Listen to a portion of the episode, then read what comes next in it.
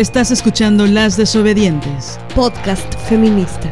Nosotras somos Marianela Villa y Liliana Papalotti. Síguenos en nuestras redes. Estamos en Twitter como arroba mxdesobedientes. En Facebook como Las Desobedientes. Y en Instagram como arroba Las Desobedientes. Escúchanos.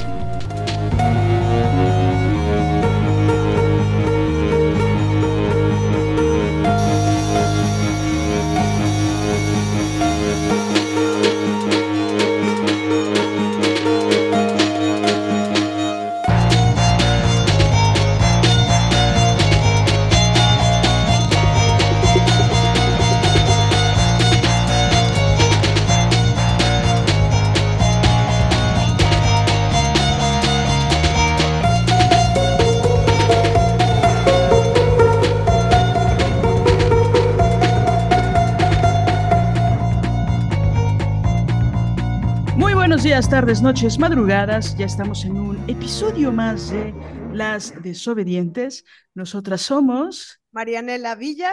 y Liliana Papalotti. Papalotti para, para un par de amigas argentinas que tengo, pero bueno, hoy hablaremos de eso. Pero antes de presentar a nuestra invitada, quiero recordarles dos cositas, que eh, estamos haciendo una convocatoria que va a terminar en agosto, que es eh, que nos manden un audio eh, a nuestro correo, que es lasdesobedientescolectiva.gmail.com, para que nos digan qué es lo que les ha provocado este podcast, ¿no? ¿Qué han sentido, qué han pensado? Eh, ¿no? Puede ser muy, muy general o muy específico. Ya hemos recibido varios audios que nos han conmovido muchísimo. Recuerden que es bajo la premisa de que vamos a, publicar algunos fragmentos de esos audios, ¿no? Entonces, bueno, no, nos emocionaría mucho que, que nos envíen eh, sus pensamientos, sus palabras alrededor de lo que les ha provocado este podcast. Y lo segundo, porque ya quiero entrevistar a nuestra invitada, es que tenemos eh, un taller que estamos ahorita eh, promocionando, por así decirlo, dándole la difusión que se necesita, porque, bueno, vamos a arrancar el, el próximo mes de julio. Y bueno, como siempre digo, si estás escuchando esto en agosto, pues obviamente ya, ya fue, ya empezó. Pero bueno, la, la cuestión es que vamos a lanzar un taller, eh, una edición nueva de taller de las mujeres, la libertad y el deseo.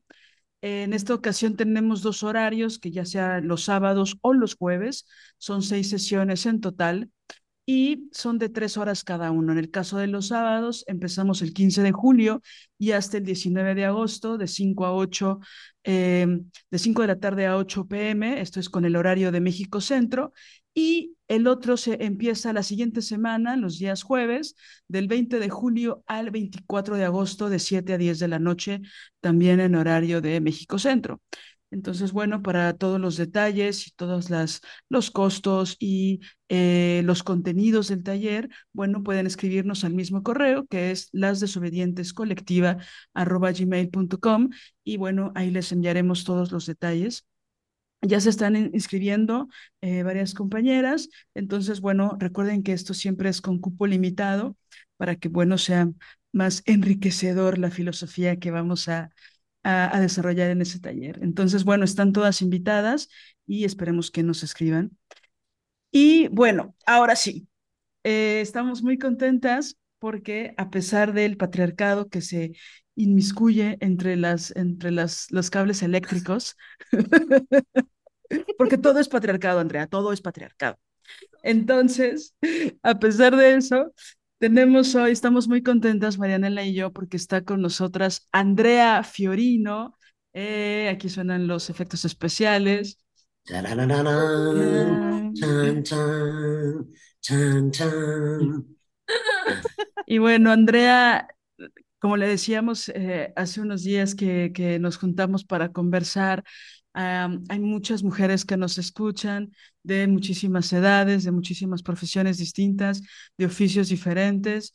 Y bueno, pensamos que, que tu experiencia, eh, las cosas que nos quieras compartir son muy valiosas para nosotras y también, pues bueno, esperamos que sean valiosas para las mujeres que nos escuchan también, ¿no? Y bueno, como hemos Ojalá. dicho, ojalá, ojalá. Este, y bueno, como hemos dicho en, en otros episodios, eh, no nos gusta particularmente hacer una presentación muy eh, académica o mega solemne o formal eh, de nuestras invitadas, ¿no? Y sobre todo nos interesa mucho saber tú cómo te presentarías, ¿no?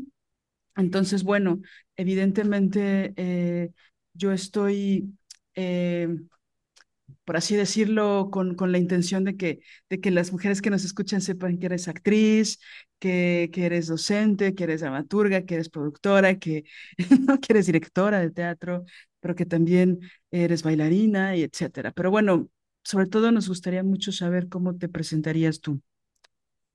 ¿Cómo me presentaría yo con esta voz, con esta voz que ya es una voz eh, que al patriarcado no le gusta tanto? Encima estoy un poco engripada, así que le pido disculpas a todos, pero me parece que la hace más interesante, ¿no? Totalmente. Hermosa.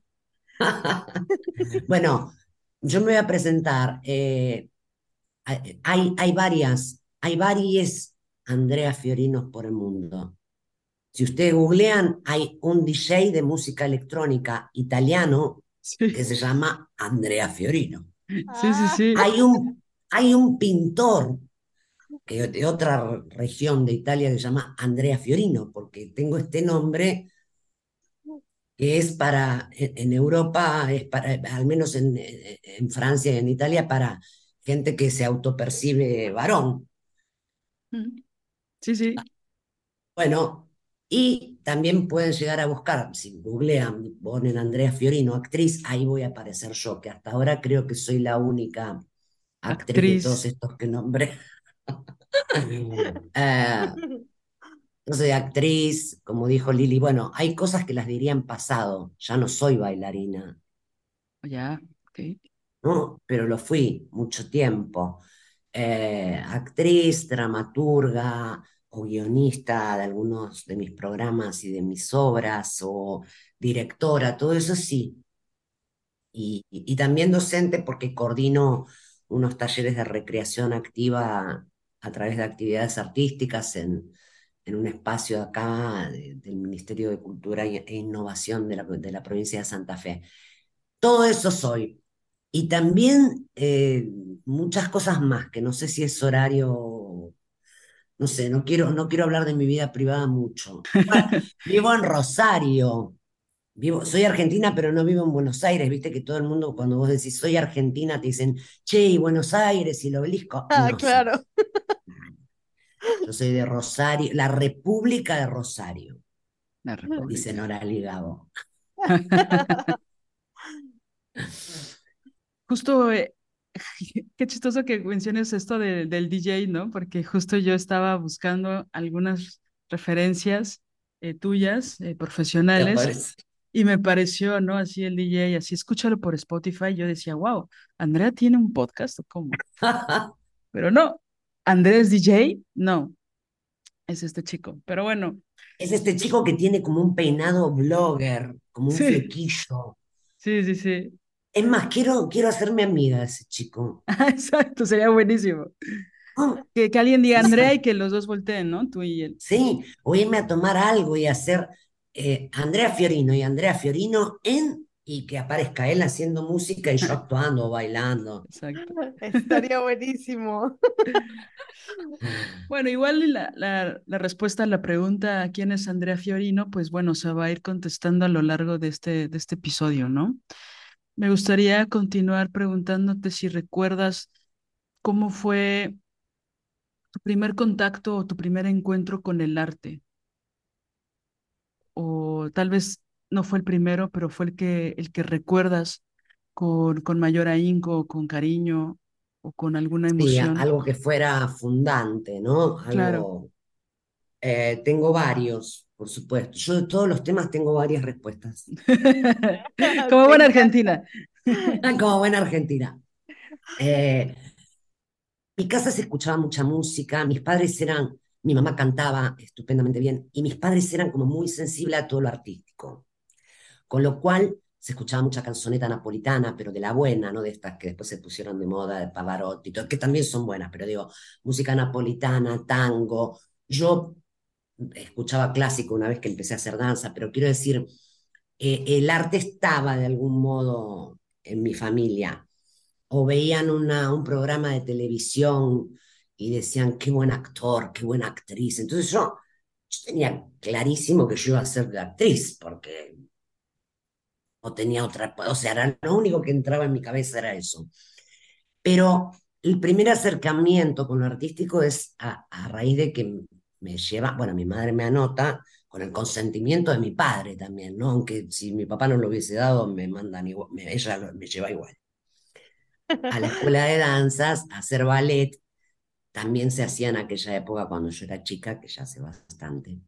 Eh, danzas españolas, este, y lo que antes se llamaba zapateo americano, que es el tap. Sí, sí, sí. Entonces, yo estudié, ¿te acordás? Eh, estudié las tres cosas y de las tres cosas estoy recibida. Wow. Soy, claro, profesora de estas cosas. Bueno, eh, pero eso tuvo que ver con un hecho muy gracioso que, si quieren, se los cuento. Sí. Eh, que al lado de mi casa vivía el, el, médico del barrio que tenía un niño de mi edad y entonces yo iba a jugar a la casa de ellos, nos metíamos en la, en la alberca, la, la pileta para nosotros en verano, que yo, y el médico, el papá de mi, de mi amiguito, ve que mis huellas con el pie mojado tenía un pie semiplano, no, no tenía formado el arco o el empeine desarrollado. Entonces le dice a mi mamá, esta nena tiene pie semiplano. En, esa, en aquel momento, hace más, más de 50 años, eh, se usaban unas botas ortopédicas que eran pesadísimas, horribles. Y entonces mi mamá dice, ay, tendrá que ponerle eso. No, dijo el médico, ¿por qué no la manda a danza clásica Ah. para que desarrolle? Pero el médico habrá dicho, ¿por qué no la manda a danza clá? Y cuando dijo Zika, mi mamá ya estaba en la escuela anotándome, ¡Ay, qué bonito! porque era un deseo suyo también, ¿no? Una, una proyección suya. Y por suerte para mí también fue descubrir un, todo un universo de música, de movimiento, de, de otros colores, de otra, o sea, fue, fue mi, mi, mi universo a partir de ahí y por muchos años. Pero yo seguía estudiando danzas sabiendo que en algún momento yo iba a ser actriz. Eso sí está, lo tenías clarísimo desde el principio. Clarísimo. Sí, Que es siempre que lo tenía claro. Te quería decir, Andrea, que se me hace bien bonito porque la razón por la que me metieron a mí a ballet clásico también fue porque tenía el piecito plano. ¿De verdad me decís? Sos la primera persona que conozco con la misma patología. Sí, ese fue como, porque también sí yo recuerdo estas botas, este, pero, pero fue mi abuelita la que le dijo a mi mamá, yo creo que hay que meterla a ballet porque yo veo que se les hace, eh, ¿no? Porque hacen muchas cosas con las puntas, entonces se le puede hacer el Y arco. realmente te mejoró, te a mí me escuchando, mejoró. O sea, cuando, sí, claro, cuando sos muy chica, eso se, se forma. Mirá vos, qué, qué sí, gracioso. No, no, sí. no conocí a otra persona que haya sido enviada a danza por la misma razón. Qué chido. Te voy a invitar al show que hagamos con el DJ Andrea Fiorino. ¡Ay, sí! Pero ese fue mi primer, mi, mi, mi primer acercamiento con el mundo artístico. Y después, gracias a, a la danza y a la coreografía y a seguir este, trabajando como coreógrafa y a veces como bailarina, llegué de manera casual al teatro, aunque era mi deseo, pero fue de modo casual. Pero ahí esto que dices me parece como, o sea, ¿por qué? O sea, me gustaría como que nos detuviéramos un poquito ahí porque dices que escuchabas constantemente a tus papás, ¿no? Decir, esta actriz es buena, esta actriz tal. Pero supongo que lo hacían cuando veían cine, por ejemplo, ¿no? Películas o, ¿no? Entonces supongo que también había una influencia ahí del cine, ¿no? Sin embargo, no sé si tu pensamiento era, y esta es la pregunta, de quiero hacer actriz de cine o quiero hacer actriz y hacer todo lo que se pueda o eh, quiero, ¿no? No sé si... No, mi, eh, de cine también. Mi- a mi papá le encantaba el cine, más que a mi, a, a mi madre. Eh, y él te decía estos nombres yanquis, los pronunciaba todos mal, ¿viste? Decía, este Tirone Power, qué actor, qué actor. Iron Power, ¿viste? le mandaba. Pero había, por ejemplo, cuando yo era muy chica, había programas que estaban muy buenos para la época. Había uno que se llamaba Teatro como en el teatro, mm. en televisión. Y entonces estaba lo que ahora, viste que ahora hay plataformas de teatro para ver eh, como, Teatrix o esas. Eh, bueno, se filmaba una obra de teatro en el teatro y, el ciclo se llamaba Teatro como en el teatro. Entonces mis padres a veces decían, ¿cómo se nota que este actor o que esta actriz es de viene del teatro? Ah. ¿Eh? Porque estaba grabado eso en vivo, entonces, y con el público. Entonces, eso fue lo que, lo que a mí me parece, creo yo, que me, porque a mí me encanta el cine, me gusta hacer cine, que tengo, no, tampoco tengo tantas experiencias en cine, pero tengo algunas. Me encanta hacer tele, que también tengo bastante, pero creo que, que mi ámbito es el teatro. Y tengo ese recuerdo. Y, y un poco el tema de la danza, Mané, creo que lo sabe igual que yo, te arma un 70% como actriz, un 60% diría yo, porque esta cercanía, cuando empezás a bailar en los festivales de danza, de eso, y que el público está presente y ya sabes qué hacer con el cuerpo, no sé. Sí, sí, tienes toda la razón. Ahí, y tal vez una se entera ya eh, como que no sabes todo lo que te va a dar, el potencial que te va a dar, ¿no? Exacto. Pero ya en la escena, a los años, eh, y que pues es el público mismo el que te dice, pero es que lo que haces con tu cuerpo, ¿no? Y, ahí es donde una dice, ah, claro, es, es la historia en la danza que, que se ve.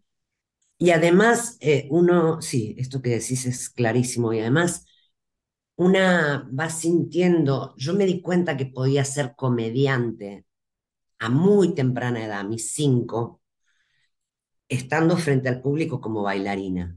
Porque cuando tenés cuatro o cinco años, sos muy chiquita, eh, mi profesora me decía, cuando eh, terminas esto, te vas así con Pascurú, te vas por, por esta bambalina para el lado derecho, y yo no sabía si tenía que meterme ahí o quedarme. Bueno, la cuestión que me, me equivoqué, me equivoqué en un festival con el público enfrente y me quedé paradita con el tutú, con mi vestidito de copito de nieve, mirando a la, maestra que estaba en la otra bambalina enfrente y ella me decía, métete para ahí, andate para atrás. Y yo quedé ahí y la gente vio a una niña de cinco años que no sabía qué hacer y se empezó a reír. Y entonces yo miré y dije, esto, no sé si pensé, ay, esto me encanta, pero me acuerdo de esa risa hasta el día de hoy. Y se lo he comentado a mis padres tanto como a mis amigos, ya, porque me gustó que alguien, que, que el público en general, qué loco, ¿no? Estoy pensando ahora que primero que un aplauso, escuché una risa de un grupo de gente grande, de un, grupo grande de gente. Y no sé si pensé, ay, qué lindo esto, pero me encantó. Claro. Fue como la antesala de, de dedicarme en su mayoría a hacer humor.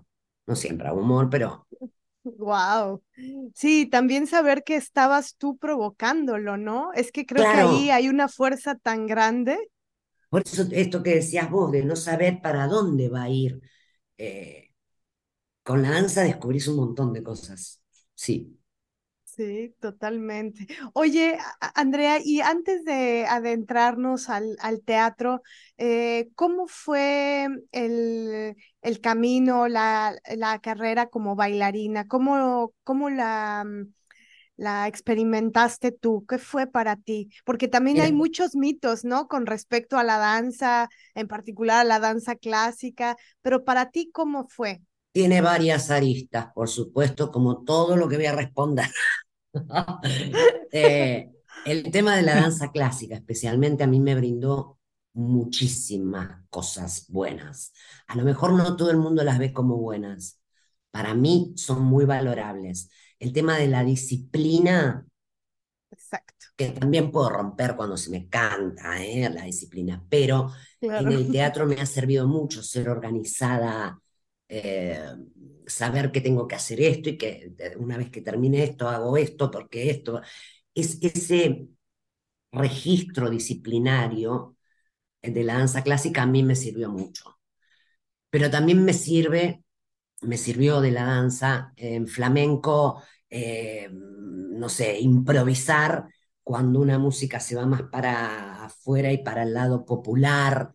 Eh, a mí me fue mi vida, o sea, hacer danza, yo en, en mi infancia, además de la escuela, saber que tenía que ir tres veces por semana a la escuela de danza, para mí esto era una, felicidad. El día que no tenía que ir, decía, ay, hoy me voy a amargar, ¿qué hago ah. hoy? ¿Qué hago hoy? Sí, podía jugar, podía hacer la tarea, pero el día que iba a danza era... Y después, de hecho, en séptimo grado, no sé si, si allá seguramente se estila, pero en séptimo grado, cuando terminas la escuela primaria, te vas de, viaje de estudios con tus compañeros y compañeras de escuela, ¿no? En México también. Sí, depende de la escuela y así, pero sí. Ah, bueno, eh, y cuando, cuando tenía 12 años, que estaba en séptimo, nos salió justo un viaje para ir con un cuerpo de bailes que coordinaba, de danzas, que coordinaba mi profesora a Misiones, al norte del país, a ver las cataratas, a conocer las cataratas del Iguazú, las ruinas de San Ignacio, y coincidía con mi viaje de estudios, que era a Córdoba. Me Córdoba también, pero. Y mi mamá dijo: hagamos lo que vos quieras. Lo que vos quieras, hacemos. Porque al, al viaje de, de danza, ella, ella también podía, las madres de las más pequeñas podían ir. Yo tenía 12 y yo dije, no, por supuesto yo quiero ir a, a bailar. No, no, no pensé en las cataratas del Iguazú, ni entonces yo, yo quería ir a bailar. Y entonces fuimos, y desde ese fin de semana, que eh, duró seis días ese viaje, eh, yo no, eh, han sido escasos los fines de semana libres que he tenido hasta el día de hoy, que tengo 58 años. Si no fue por la danza, fue por el teatro. Yo generalmente tengo funciones desde ese fin de año de mis 12 años, fin del 77. ¡Wow! Entonces la danza ha sido todo, ¿entendés? Ha sido... ¡Qué maravilla! Después lo siguió, lo siguió siendo, pues seguí bailando en muchos eh, grupos de danza, en grupos de, de tango. Fui, fui, muchas veces a trabajar a Brasil eh, con un grupo que teníamos acá que dirigía una enorme docente que ya falleció, Victoria Colosio, íbamos a poner coreografías de tango en grupos de danza, tango contemporáneo o tradicional, digo, no sé, fue, fue hermoso el trayecto a la distancia. A la distancia veo el, el, recorrido de la danza y, y me encanta. Y, y, a la distancia veo este momento de, del, grupo de, tango, que hacíamos tango contemporáneo, y por ahí nos vestían con unas túnicas y, y nos proyectaban sobre las túnicas imágenes de, de Carpani, de tango. Y, fue, ahora visto a la distancia, fue como una transición entre la danza y el teatro, ¿no? Porque yo venía de esto que decíamos, tan disciplinado, tan armado, tan estudiado, y meterme en una cosa en un contemporáneo que era... Eh, otro lenguaje. Eh, ahora la distancia era, fue la, la exacta transición entre la danza y el teatro. Qué importante esto, Andrea. Volviendo a la, a la primera idea sobre em, las cosas buenas que trae la danza, ¿no? Sobre, por ejemplo, hay muchos mitos con respecto a la danza clásica, casi como que si estuviste en danza clásica es la cosa que ¿no? Como que te, te lastimaron, ¿no? O sea, se asocia mucho, digo, también el imaginario hollywoodense ha contribuido. Ha contribuido. Y no, con esto no quiero decir que no pueda haber historias, pues sí, tremendas, o que ya en un espacio o en determinadas escuelas, porque también hay muchas escuelas de, de danza clásica, ¿no? Eh, tipos, eh, técnicas, metodologías pero a mí también me parece bien importante eh, el rescatar todas las cosas buenas que nos ayudan. eh, y que se cultivan con la danza, ¿no? Esto que habla sobre la, la disciplina, la tenacidad, la fuerza muscular, por ejemplo. La fuerza ¿no? muscular. La fuerza muscular, registrar. Mira, yo hasta el día de hoy le digo, bueno, yo a todo el mundo le digo que, que, que en la vida tienen que hacer alguna actividad artística, la que fuera. Eh, porque eso desarrolla otras cosas, además, bueno. Pero haber hecho danzas clásicas especialmente, yo registro en mi cuerpo si tengo un dolor, por qué cosa puede ser. Por supuesto voy a ir al médico, por supuesto me voy a, atender y no voy, pero digo, bueno, con este ejercicio a lo mejor se me calma eh, y conocer muscularmente el cuerpo también, digo, al margen de lo que, lo que decís vos. Claro. Eh, todas las docentes que danza clásica que nos están escuchando, les estamos haciendo una publicidad que no está siendo remunerada. ¿eh? Totalmente. Pero bueno, o sea, justo iba bien, ¿no? Iba bien como toda esta transición de ir de lo clásico, la disciplina, la técnica, la precisión, eh, la música también, ¿no? Importantísimo.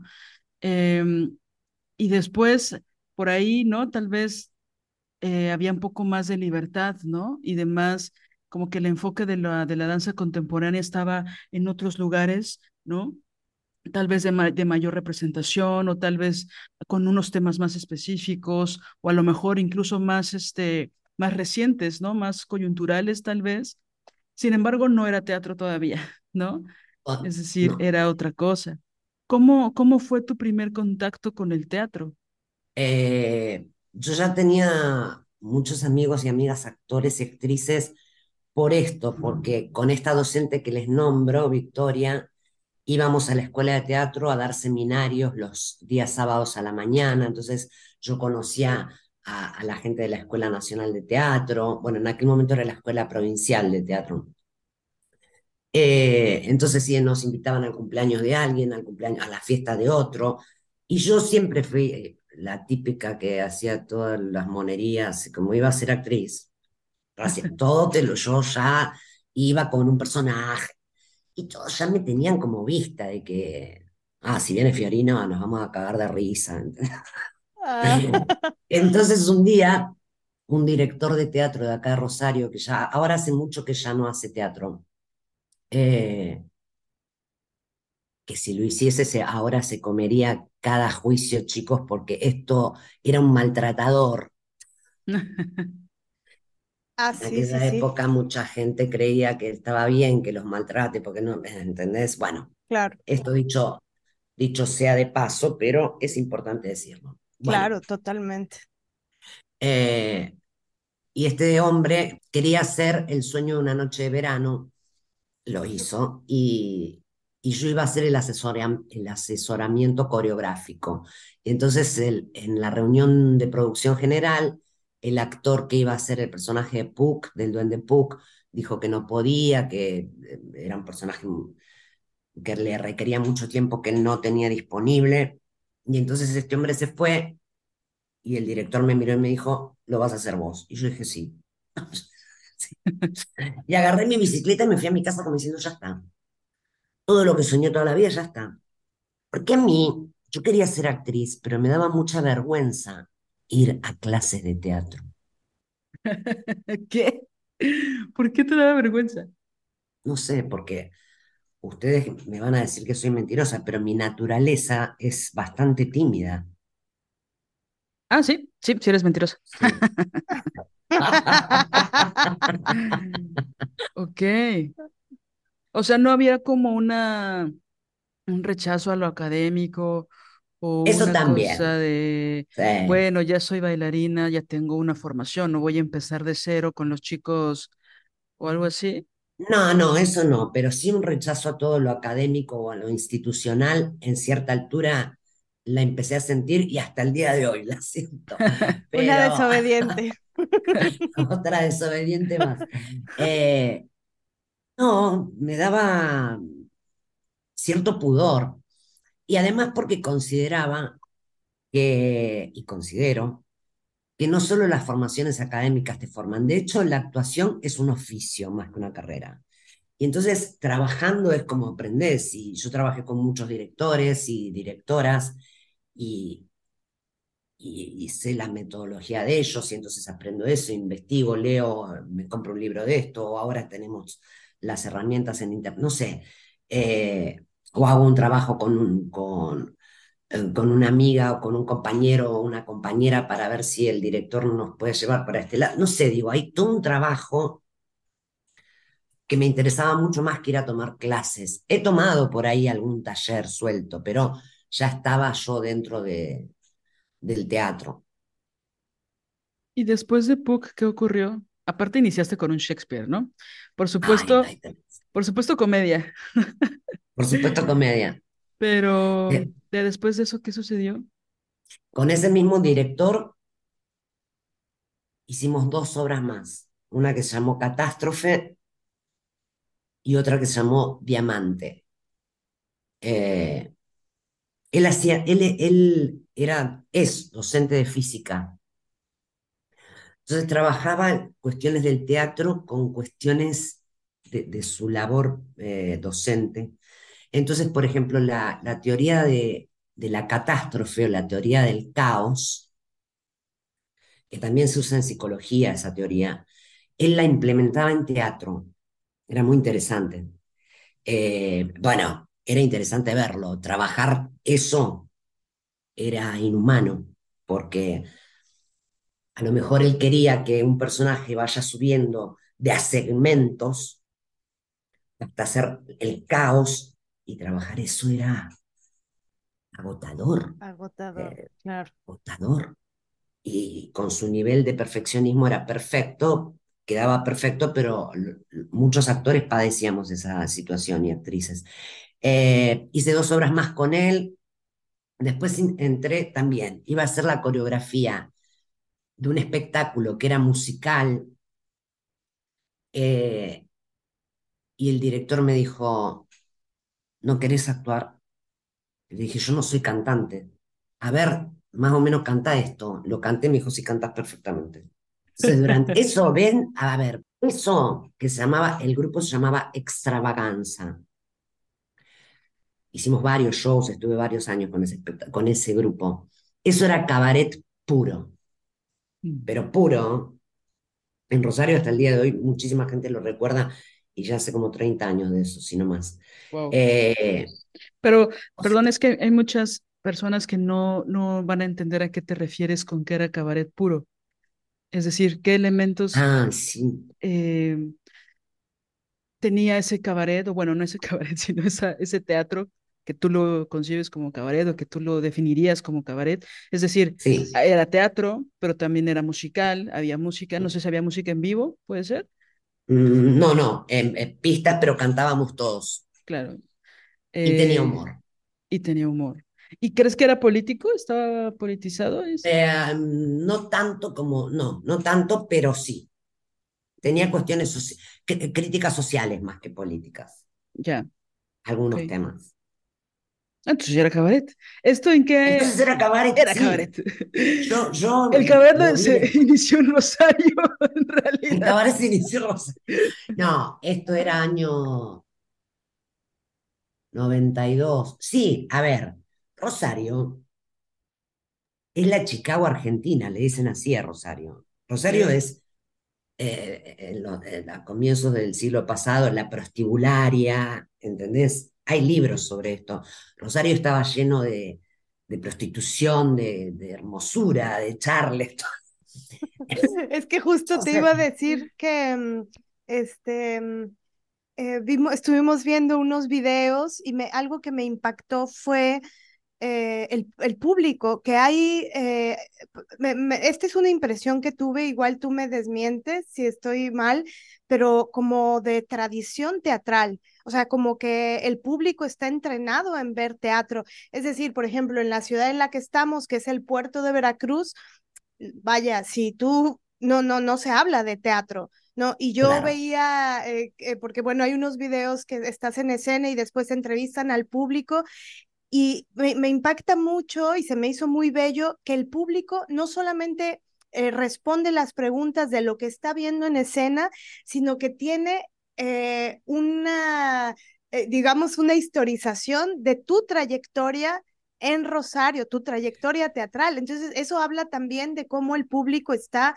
implicado culturalmente, pues, ¿no? Sí, sí, sí, es así como decís, pero según la etapa, ¿eh? No siempre. Ah, sí. No siempre. No, hay, hay épocas que fueron más frondosas y más benévolas para el teatro rosarino o para las artes escénicas rosarinas que otras épocas. Sí. Eh, no, no, no, no siempre. Y esto que pueden decir de mí es también un laburo de hormiga, un trabajo. Y sigue, la mina sigue y sigue, ¿viste? Pero sí es cierto que en otras ciudades más pequeñas o no hay, no, no sé si más pequeñas, pero que no hay una movida cultural tan, tan grande como hay en Rosario. Pero también es cierto que en Córdoba o Mendoza hay enormes movidas culturales y teatrales. Eh, pero sí, yo creo que depende, dependen eh, las épocas, algunas épocas. Por ejemplo, el abuelo de nuestra amiga en común, Nora Ligago, un tío abuelo de Nora Ligago, fue actor y tenía una compañía de teatro. Eso no es frecuente en todo, eh, te hablo de los años, no sé, 1930. No es frecuente en todos lados que, que alguien tenga a alguien, de, un abuelo o a un bisabuelo actor. bueno, Nora Ligago lo tiene, chicas, porque ella tiene todo. Oye, eh, Andrea, y bueno, justo en ese sentido, eh, ¿qué ha sido eh, en tu vida? ¿Qué ha significado? Aparte, siendo un deseo que, que tenías desde tan nena, ¿no? Tan chiquitita, ¿qué ha sido para ti? desde todos sus vértices, como dices tú, ser, ser actriz, ¿qué ha significado? todo, mi, mi, mi, vida, mi, mi sustento, porque yo nunca gané fortuna con este trabajo porque nunca tuve puesto el deseo en algo grandioso. Yo siempre estoy viendo a ver de qué vivo el mes que viene, pero durante décadas es mi sostén económico. Mm. Eh, es mi relación con los demás, con, con el entorno. Eh, digo, la mayor parte de, de, mis amigos y amigas que son mi familia, los conocí por mi profesión. Eh, me sigo involucrando con la gente a través de, de actividades artísticas en los talleres que doy. Eh, ha sido todo. No, no me puedo pensar eh, ¿qué hubiese, viste que a veces en algunas entrevistas te dicen, y de no ser esto, ¿qué hubiera sido? Ah, sí, sí. No, se me ocurre. Sinceramente, no se me ocurre. Me encantaría haber sido un montón de otras cosas, pero no se me ocurre. Claro. Oye, y Entrepreneurs, regresando un poquitito a, a este mm, desenfreno que había en, en la Chicago, Argentina, Sí. Este. Desenfreno me gusta la palabra. ¿eh? o sea, que, que, se, que se iba maquinando ahí? Digo, estaba esta parte donde tal vez, no sé, estoy como intuyéndolo, como que tú te sentías como más en tu, en tu ambiente, ¿no? Es decir, ahí con las, con los teatreros, cantando, de repente, pues, eh, esos, digamos, esas expresiones artísticas, esas artes escénicas que a veces nos seducen, pues también ocurren en la noche, ¿no? Eh, donde está lo prohibido, donde está el gozo, donde está el público ahí respirando, ¿no? Es decir, no solo es que una se sube a actuar y ya, ¿no? Sino que, es decir, estabas ¿no? Danza clásica, luego otros tipos de danza, luego lo popular, luego lo contemporáneo, pero después fue Shakespeare, ¿no? Luego este tipo mega obsesivo, pero pues también tal vez te hacía recuerdo de la danza clásica, ¿no? Aunque hubiera un agotamiento emocional. No, exacto. Pero después la noche, el cabaret, ¿no? Lo, lo divertido, el entretenimiento, ¿no? Tengo que decir algo ahora que lo decís que no sé si te lo comenté alguna vez, Lili, bueno, a Mane seguro que no, pero porque la, la vi menos tiempo, pero yo he trabajado, digo, de aquella Rosario prostibularia de principio de, del siglo pasado eh, hasta los 80, más o menos, o quizás finales de los 80, todavía quedaban cabarets, cabarets eh, de verdad. O sea, esos cabarets con striptease, un cómico, un, eh, no sé, un ventríloco, eh, un, guitarras, mago. Un mago y, y dos chicas haciendo otro, otro strip, no sé. Burlesque. Ah. Eh, eh, sí, lo que hoy se llama burlesque. Eso existía todavía cuando yo era muy joven. Y yo trabajé en esos cabarets como bailarina. Y, y también me he llegado a, a sacar alguna ropa. Pero esto era en un ámbito, así que yo decía que no se enteren mis padres, mis 18, ¿viste? Terminé la escuela, yo, pa. Por eso te decía, me gusta la palabra desenfreno. Eh, entonces después, este, este lugar donde entro a- al grupo Extravaganza, que tenía que ver con esto, con la pluma, con, pero ya un cabaret como refinado, si cabe el término, Claro, claro. eh, Sofisticado. y, sí, más sofisticado y con canciones y todos cantaban divino, y qué sé yo, me vuelve a traer a ese lugar. O sea, yo tengo toda una historia de, de, de, de cabarulo. A esos lugares acá se les llama, se les solía llamar los cabarulos. Mm. Porque Rosario además es, es zona portuaria. Entonces llegaban los marineros y iban a los cabarulos. Claro. Sí, aquí en el puerto, por ejemplo, también hay mucha tradición, em, justo por lo mismo, por el- está el Claro. puerto, eh, solo que acá se, se baila eh, danzón. Ay, me encanta, sí. Y, y bueno, la tertulia, ¿no? Eh, y también hubo muchísima migración de Cuba. Entonces también ahí como la confluencia de, de, de varias formas de pensar, de ver el mundo, de sentir, de relacionarse con el cuerpo a través de la danza, por ejemplo. De hecho, aquí en el puerto de Veracruz, en realidad la, la tradición clásica, de danza clásica, proviene de la migración cubana acá. Entonces, entonces Claro, Cuba con el ballet es, es es exacto. fundante también, claro. Pero, pero todos estos espacios de, de reunión también, ¿no? Em, y que también eso va, va generando otro tipo de, de, bueno, igual eso ya lo veremos más adelantito, pero el, el que se reúna la gente para la fiesta, para el divertimento, para, para bailar, para relacionarse con su cuerpo de otras Claro formas que sí. y que también eso lleva a otros lugares. eh, me refiero que, que puede suceder que lleve a lugares políticos también. Eh, digo, no sé cómo sea esto. Tengo ahí unas historias, pero no sé si sean verdad con respecto al mate, por ejemplo, ¿no? A la hierba mate. Bueno, a beberlo, eh, así se dice. Eh, tomarlo, Ajá, eh, que porque también había escuchado que, por ejemplo, eso tenía que ver em, no solamente con, con el hecho de, de tomarlo en sí mismo, sino la reunión, lo que ah, sí, significaba. total. Sí, Antes ¿verdad? de la pan, sí, claro. Es que el mate se comparte, por supuesto, también tomar mate solo, pero el mate se, se- es para compartir, para pasar el momento. Si, si yo les digo a ustedes, che, vénganse a mi casa que tomamos unos mates, en verdad estoy diciendo, así charlamos, nos ponemos al día de nuestras cosas. Eh, Sí, es una cosa de- del encuentro, eh, ¿no? es la excusa para el encuentro, exacto. Mm.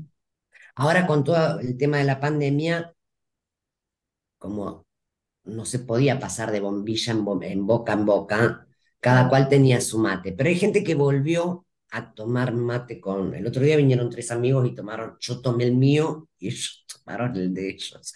Yo sigo fóbica, fóbica. No por el COVID, por todas las pandemias. O sea, te puedes agarrar cualquier gripe con el tomando. Yo me acuerdo un día que vino, yo estaba alojada en Coyoacán y vino Lili. ¿Te acordás, Lili? Claro, con un pay. con un pay. Y Lili, le digo, Lili, venía a tomar mate, porque ella toma mate. Y me dijo, yo llevo el mío. Y le dije, pero si yo tengo mi mate, tomamos de mi mate. Y me dijo, no, yo llevo el mío, vos tomás del tuyo. Porque en las otras culturas les cuesta entender, vamos a tomar las dos de la misma cosa. no sé si es por la cultura o por mi egoísmo nato, tal vez. Ay, ¿cuál egoísmo? Ah, porque es un asco pasarse la, Bueno, yo llevé mi mate, pero compartí que siempre hablo de esa hierba que, que nunca supe qué marca era, que era una hierba súper rica. Nunca porque era, probado era una, hierba anti, que no te provocaba gastritis o algo así, muy suave, ah, comprada en dietética. Ah. En una dietética, no la que viene en paquete. Solo en Coyoacán venden mate con, en una dietética, ¿viste? Solo Coyoacán, no, sé. 80 no, acá, no, acá se, suele comprar, eh, así en una dietética suele haber una hierba antiácida, pero en Coyoacán no sé. Y yo así, porque recuerdo que, que te dije, wow, esta hierba, ¿no? Yo pensando, la trajeron de algún lugar en Rosario, ¿dónde? No sé qué. No, este Coyoacán. Había comprado yo. Sí, sí. Sí, y era una hierba que acá existe, pero casi no se encuentra, se llama piporé. o sea, tiene un nombre medio mm, paraguayo. Eh, ay, no me sale el nombre del idioma de Paraguay. Bueno, Piporé, pero acá por ahí la podés ver, pero en ese lugar que fuimos, que vendían vinos, era un espacio así tipo delicatessen, había yerba piporé, yerba piporé, entonces la... en guaraní. En guaraní, exacto. Creo que es una palabra guaraní. Ah, Oye, Andrea, y bueno, hablando un poco ya de, del realismo y de la comedia, hablábamos el otro día de este desprecio que siempre hay, ¿no? De, de la gente de teatro, ese desprecio constante por la comedia como un género menor o como algo que no está a la altura de, de lo trágico o de lo dramático, etcétera, ¿no? Sin embargo, bueno, en, la comedia eh, también podemos eh, hacer crítica eh, con el humor. El humor también es como un potencial político, como un potencial crítico. Eh, acabo de leer una entrevista tuya donde dices que el sentido del humor es algo muy valioso, te estoy citando, y dices, no poder ver el mundo a través del humor sería insoportable. Y bueno, me hace recuerdo de esto que decías, ¿no? De, no sé si tú lo ves igual como que, bueno, por ahí puede ser muy peligroso, pero estas risas del público que se vuelven tan, em, no sé, tan gozosas, tan placenteras, ¿no? Pero que también a través de ahí, del humor, se pueden decir cosas que son justo prohibidas o que no, de las cuales no se puede hablar normalmente, ¿no? Es decir, el humor por ahí crea ciertos, em, no sé, como que rompe ciertas barreras, como que tranquiliza un poco y después sale el tema mega rudo, ¿no? ¿Tú qué nos puedes compartir de, de tu visión de esto? Primero, eh, detenernos un segundo en esto del, del desprecio que sienten, no sé si el público en general, sino algunas cúpulas teatrales. Claro. Uy. oh, sí, totalmente. sí, no. Pero es verdad, totalmente. Yo no sé, es que de verdad no sé si es el público. Habrá que, habría que verlo. Sí, no, yo no creo que sea el público. No sé si dije el público. No, no, vos lo dijiste bien. Quería remarcar el énfasis, ajá, ya, ya. que muchas cúpulas teatrales creemos, si vos hablaste de esto del teatro sagrado. El teatro sagrado. El teatro. Persínate antes de subir. eh, siempre con, con, nuestro amigo Carlitos, que cuando nos escucha le mandamos un beso a Carlitos Chapero. Siempre nos acordamos claro, de ustedes cuando decimos, es teatro, pero ¿es teatro o es teatro? eh, sí hay una desestima hacia el humor de parte de algunos compañeros sí, a veces, no siempre. Eh, cuando yo hice El Destino de los Huesos, que es una obra dramática, bastante dramática, no es una tragedia, pero es un drama, eh, y le puse drama cómico de subtítulo, porque decidí a nivel argumental ponerle gotas de humor, porque si no era eh, asfixiante el texto. Entonces, creo que fue la primera vez que muchos compañeros y compañeras de teatro me vinieron a ver. Uh. Pero por, porque estaba el drama, pues. Claro, porque estaba haciendo algo que ellos querían ver.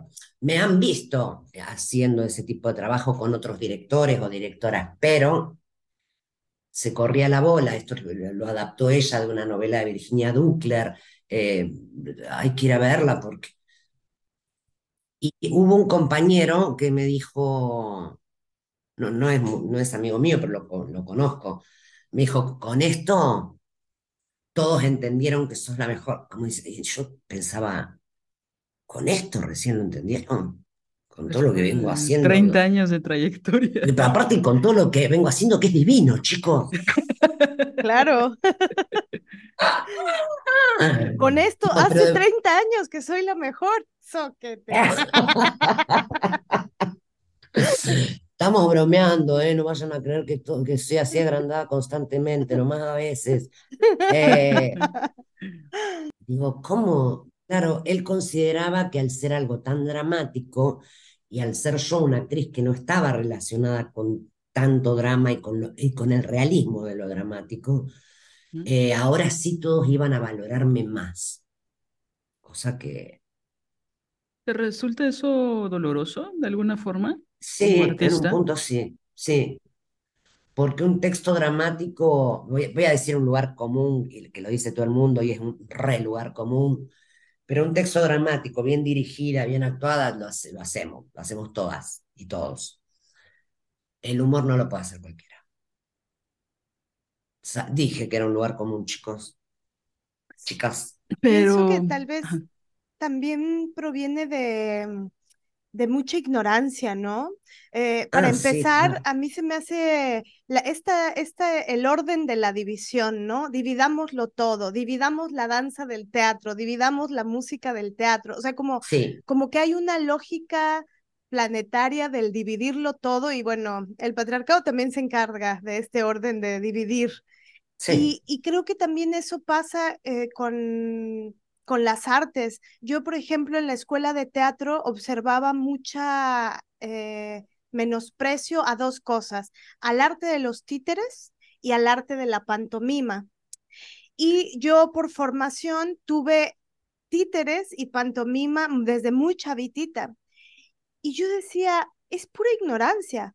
Aparte de que, eh, bueno, hay cosas eh, maravillosas y fulgurosas eh, discursos eh, que se pueden lograr a través de ambos lenguajes, de ambas artes, el títere, los títeres y la, pantomima. Yo decía, pasaba lo mismo con la danza, es decir, un compañero una vez me decía, me choca que nos den danza clásica en la escuela de teatro, ¿para qué me va a servir? No va a servir para nada. Y un día lo fui a ver a escena en un examen de primer año de actuación y estaba en su escena de realismo y traía una pluma en la mano y se le cayó la tapita de la pluma al piso. Y pues no estaba en, el, en la partitura que se le cayera la tapita de la pluma en el piso. Bueno, eso se volvió en que él se angustió mucho porque no sabía qué hacer con la pinche tapita que se le había caído. Tenía mucha imposibilidad física para bajar agacharse y agarrar la pinche tapita y ya. y justo me da, me da causa mucha risa y yo le decía, justo por eso te sirve la danza clásica. Claro. Para que no te angusties, no pasa nada. Digo, si te hubieras caído de sentón y te doliera el coxis, bueno, eso igual ya es un poquito más grave, pero solo se te cayó la tapita de la pluma. Entonces, así como, pero yo creo que eso provenía de su propio desconocimiento, de que todavía no había entendido en el cuerpo qué tan, porque se resistía a eso, qué tanto la danza clásica le podía ayudar a la actualidad. Sí. Y lo mismo pienso en este caso, bueno, con la comedia o, o, el arte de la pantomima, que yo digo, bueno, te ayuda a entender el cuerpo, a dar signo con el cuerpo, ¿no? Vos cuando decís, perdón, Mane, cuando decís eh, pantomima, ¿te referís al, al mimo o al clown? No, al mimo, más Marcel Mimo. Marceau. Ah, sí, este, pantomima, ajá, sí, sí. sí, sí, Sí, nosotros aquí, sí, mimo, pantomima. Sí, es verdad que está acá también como que aparece ese menosprecio. No al clown, pero a, a ti, Teresia, no sé ahora, ahora no estoy cercana a la gente más joven, quizás la, la gente más joven trae siempre cosas más, cosas mejores, eh, son menos este, cerrados de lo que fuimos en otras eh, épocas, pero sí en un momento también acá se daba esa, esto. Pero creo que viene de esa ignorancia, de no, sí, no sabes lo que te da, ¿no? No, claro, es ignorancia pura. Y tan importante que sería también sa- saber técnicas de clown y de pantomima y de... O sea, si vas a estar en un escenario, tenés que saberlo. O, o tocar un instrumento, o ser afinado. Sí, total, totalmente. Oye, Andrea, y regresando al punto de, bueno, eh, obviamente sientes este desprecio por la gente que desprecia este, la comedia, ¿no? O el humor, pero pensando el humor como, como un potencial crítico político, ¿qué piensas de eso? Bueno, para mí es fundamental y cada día más necesario. ¿Te imaginas en este país, con todas las que vienen? Es más que necesario. Es cierto que también hay cosas con las que no se puede hacer humor. Yo pienso en esto, ¿eh? Hablando de cuestiones políticas o de cuestiones sociales, hay cosas con las que no se puede. Pero es necesario porque lo que no, lo que no se puede decir o con una obra de teatro seria, eh, se puede, pero a lo mejor no todo el mundo lo entiende. En un ámbito rígido es más difícil decirlo o que el público pueda entenderlo. Cuando el público tiene la cabeza un poco más relajada con el tema del humor, ah, puede comprender o, empezar a reflexionar sobre ciertas cosas. Así que el humor como herramienta de una crítica política y social a mí me parece fundamental. Todas las artes aplicadas a esto, pero el humor especialmente. ¿Y qué cosas crees que no se podrían hablar con humor? No, bueno, yo hablo de, de, de, de mi país. El tema de desaparecidos no se puede. No, claro. Eh, Hay Jesús, ah, heridas, ¿no? Muchas, muchísimas. claro, Eh, el dolor de, el, el dolor de los demás, digo, con el hambre que está pasando el pueblo en mi país estos días, hambre de verdad hablo. Todos la estamos pasando mal, seguramente alguna gente no, pero con determinadas cosas, si la gente está pasando situaciones de carencia, hay cosas que no se pueden, o, o habrá quien lo puede llegar a articular dentro de un argumento que venga, pero así tan directo como decimos a veces en el humor algunas cosas, con algunas, algunos temas no se puede. Siempre el límite es el, el dolor de otros, ok. otros. Jesús Rodríguez dice que, que el humor no, no, no se puede hacer eh, en contra de las víctimas, Claro, que el humor se hace en contra de los victimarios. Justo, ¿no? Hablando de esta misma, en esta misma tesitura, sí. pues, ¿no? De no burlarse de la tragedia, no burlarse de las víctimas, sino de, de lo grotesco que pueden ser los victimarios, ¿no? Pero Eh, jamás, a, a- a los más vulnerables no hay que tocarlos, al contrario, hay que protegerlos con, con este tipo de teatro que, que, que señale a quienes, a quienes hay que señalar. Y es que justo aquí, aquí se abre como un, una problemática, no sé si sea igual en, en Argentina, tengo entendido que no, pero me da la impresión de que, por un lado, el, en el teatro en México, no siempre, no toda generalidad tiene sus, em, ¿cómo decirlo? Pues sus errores, pero mm, eh, creo que hay un sector del, del teatro en México que por un lado dice la comedia no, porque con eso no podemos profundizar en los temas importantes, pero también curiosamente por otro, y por otro lado, los temas como esto que dices, ¿no? Estos temas eh, que tienen que ver con, con grandes heridas, con dolores eh, tremendos. Por ejemplo, pienso yo eh, el feminicidio, bueno, planetariamente, pero en México es una herida abierta. y acá también, sí. Y, ajá, y en Argentina también. Entonces, claro, hay, hay lugares en donde eh, hay que ser muy cuidadosa del, cómo creas ah, eh, con esas temáticas, pero también en México hay una cosa como de mucho desprecio a lo político. Y creo en particular por México, que es, un país que, tiene grandes sectores reaccionarios, fascist, fachosos, ¿no? Eh, y entonces eso genera ese, ese fascismo, eso facho hace que que eso permea la cultura, porque también la élite, los cotos de poder, fachos, este, tienen, ¿no? Digo, el, uno de los grandes este, genocidas en México, Salinas eh, de Gortari, fue el que hizo el Centro Nacional de las Artes fue en su sexenio. Entonces, e, el, el, el, el, engranaje, el tejido entre poder y cultura es muy poderoso en México, ¿no? Y eso, por supuesto, afecta la teatralidad, lo que se pone en escena. Entonces, hay un desprecio a lo político y por un lado es no hablemos de estos temas, pero no hablemos de lo político. Entonces es como, ¿y entonces de qué se vuelve ahí como un tanto un teatro snob, pienso, ¿no? Es que acá pasa lo mismo, sí, desde que, sí, sí, es exactamente lo que pasa.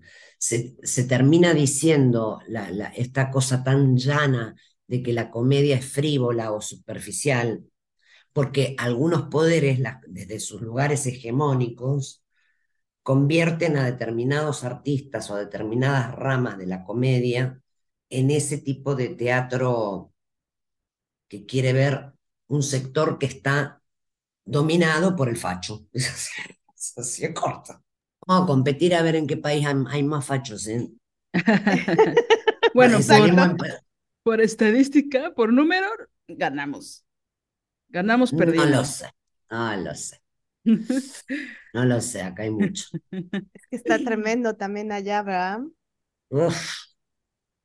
Oigan, de Macri no van a estar hablando, por favor.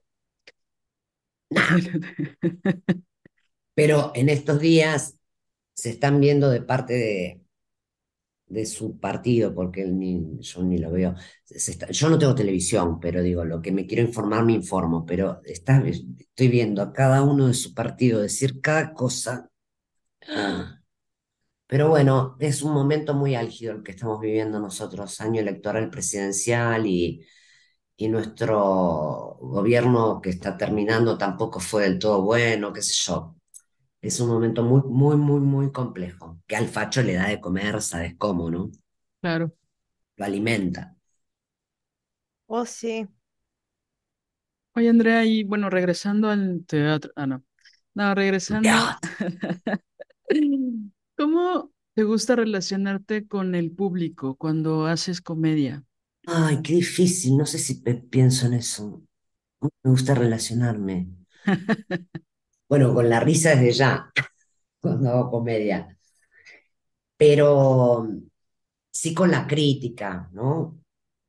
Eh, con cierta crítica, aunque haga un número muy chiquito de algo, eh, algo siempre intento meter de crítica, eso desde ya. Em, me gusta relacionarme a mí, dependiendo la obra o el espectáculo, con esto de la rotura de la cuarta pared. A mí en, el humor me parece muy interesante seguir trabajando eso, ¿viste? Pero también lo podemos hacer para adentro. Eh, pero, pero me gusta. Para adentro dices como... De la, cuarta pared para... ¿Cómo? Ah, dices de la cuarta pared hacia adentro o como tener, aunque haya cuarta pared, un poco jugar con el las dos cosas. La idea sí, de las dos cosas, sí. la rompo, aunque no tenga Sí. que romperla. Sí, lo que pasa es que a mí esas obras que a lo mejor hay cuarta pared y de, y de golpe alguien la, la rompe y hace una... No sé, tiene que estar muy bien hecha para que me guste. Eh, no, no sé. Prefiero con la pared, la cuarta pared derrumbada completamente o extremista era la mina, la mina era extremista. Sí, pero eh, qué sé yo, a mí me interesa la comedia, más allá de, cómo relacionarme, y no solo en el teatro, yo me relaciono con, con humor en la vida, con la gente, generalmente, y a veces de un modo duro, te diría. Ay, de un, modo, duro. Mis alumnos, este, hay, hay una frase acá que se usa que es, yo no doy ni dos pesos por esto. Eso, se entiende esa expresión, ¿no? Sí, sí, acá también se usa. Bueno, a veces les digo, eh, lo digo con humor, pero al grupo, le digo, chicos, yo por este grupo no daba ni dos pesos.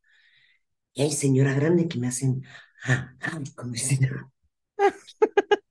Yo digo, no, hasta que te casan o me casan o yo intento que me casen el humor, a veces es no violento, pero sí. papero Sí, su papero.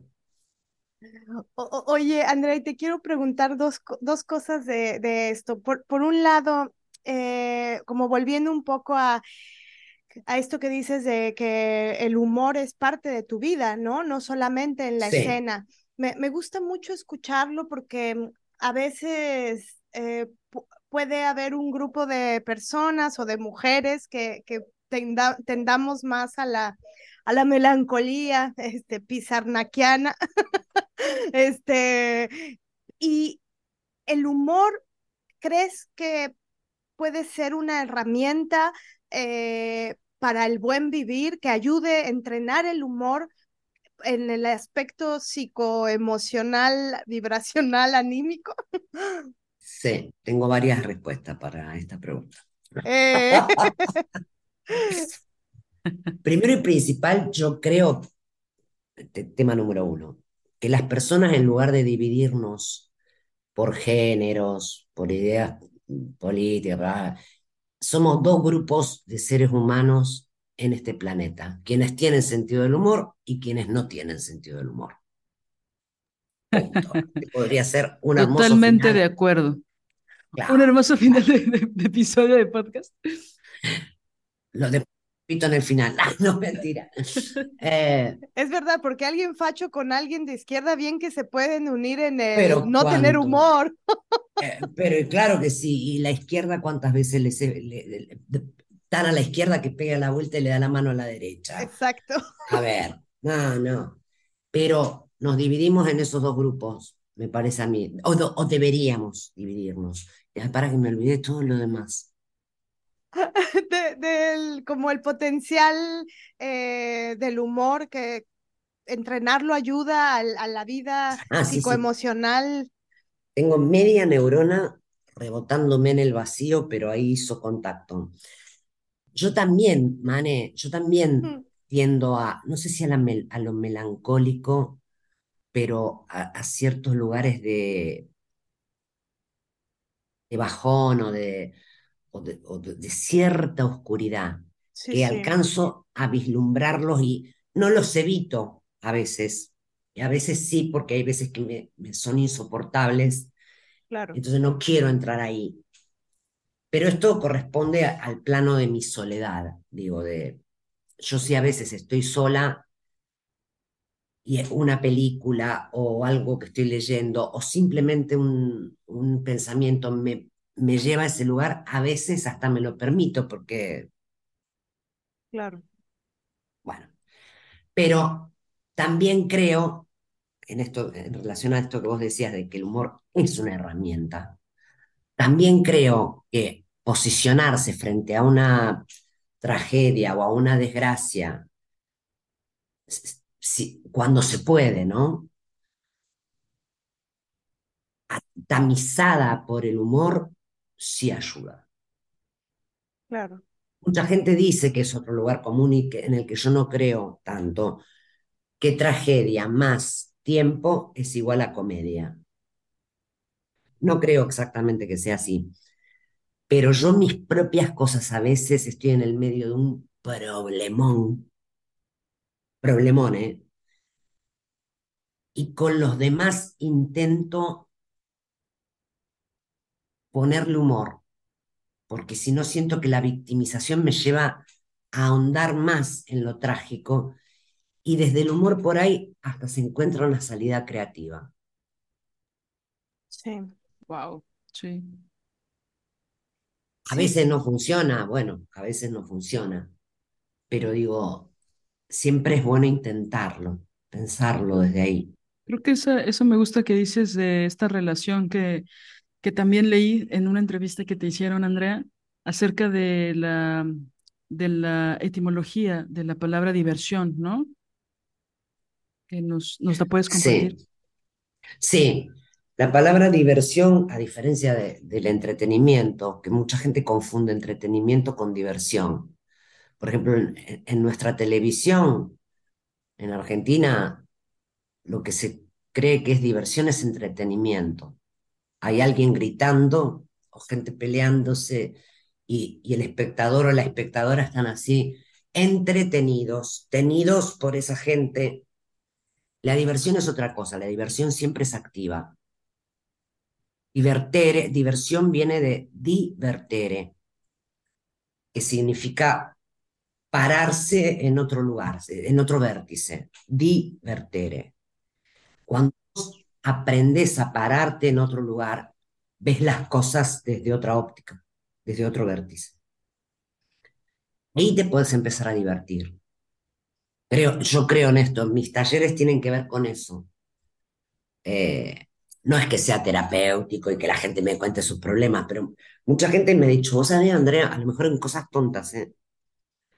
Eh, vos sabés que el otro día encontré un orden en, en, en, en mi placar, en mi ropero, en mi armario, que antes nunca había encontrado. Y yo le dije, ¿qué me importa?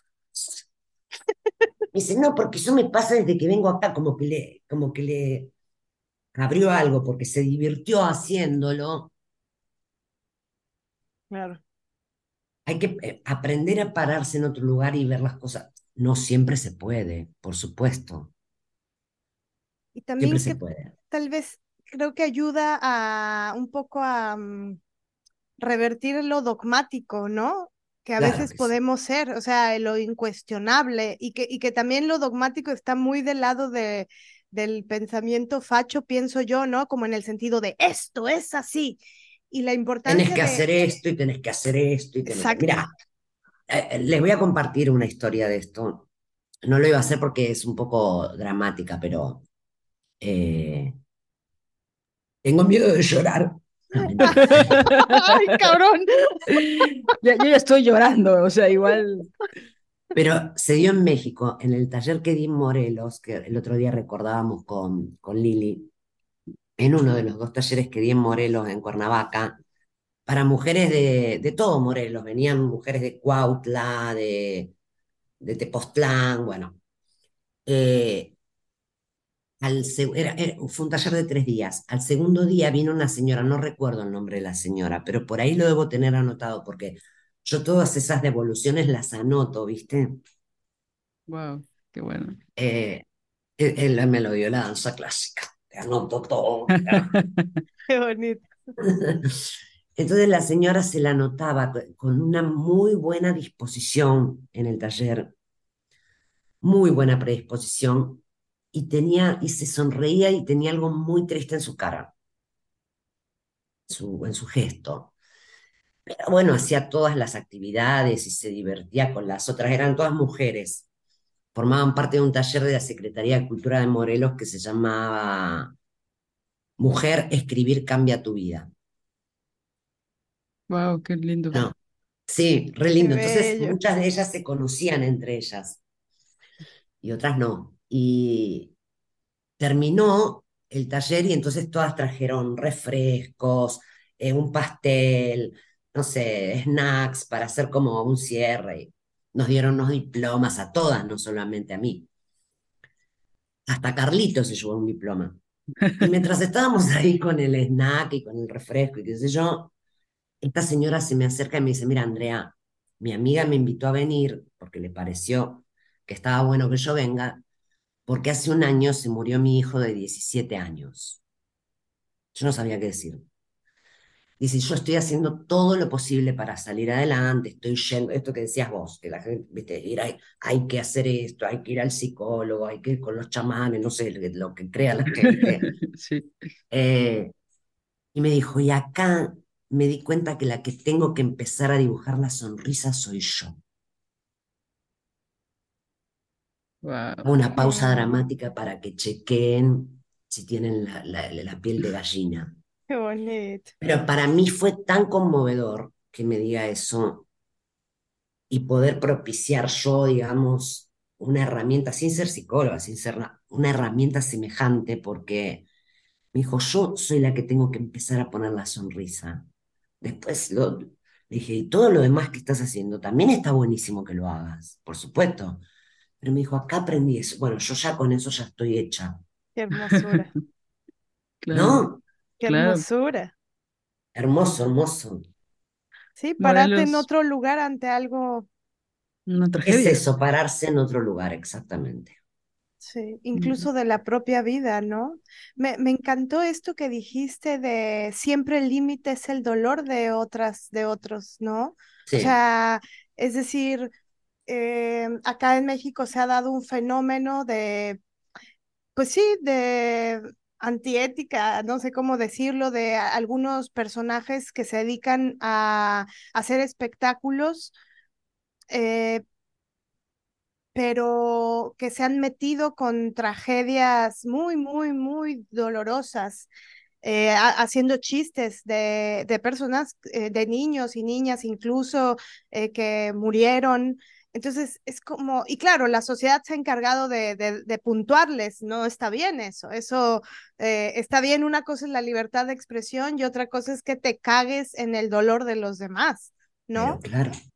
Entonces, eh, pero me gusta mucho esto, el límite es el dolor de, de las otras, ¿no? De los, de los demás, es decir, Bueno, a- a- al menos yo en el caso, en el momento de ponerme a escribir algo, siempre recuerdo lo que decía, vos recién la citabas a Jesús, a Lili, que Jesús dice que para empezar a escribir algo, específicamente cabaret, pero también puede ser de- de otra disciplina artística, el dolor propio, lo que nos molesta, lo que queremos cambiar, eso puede ser el disparador.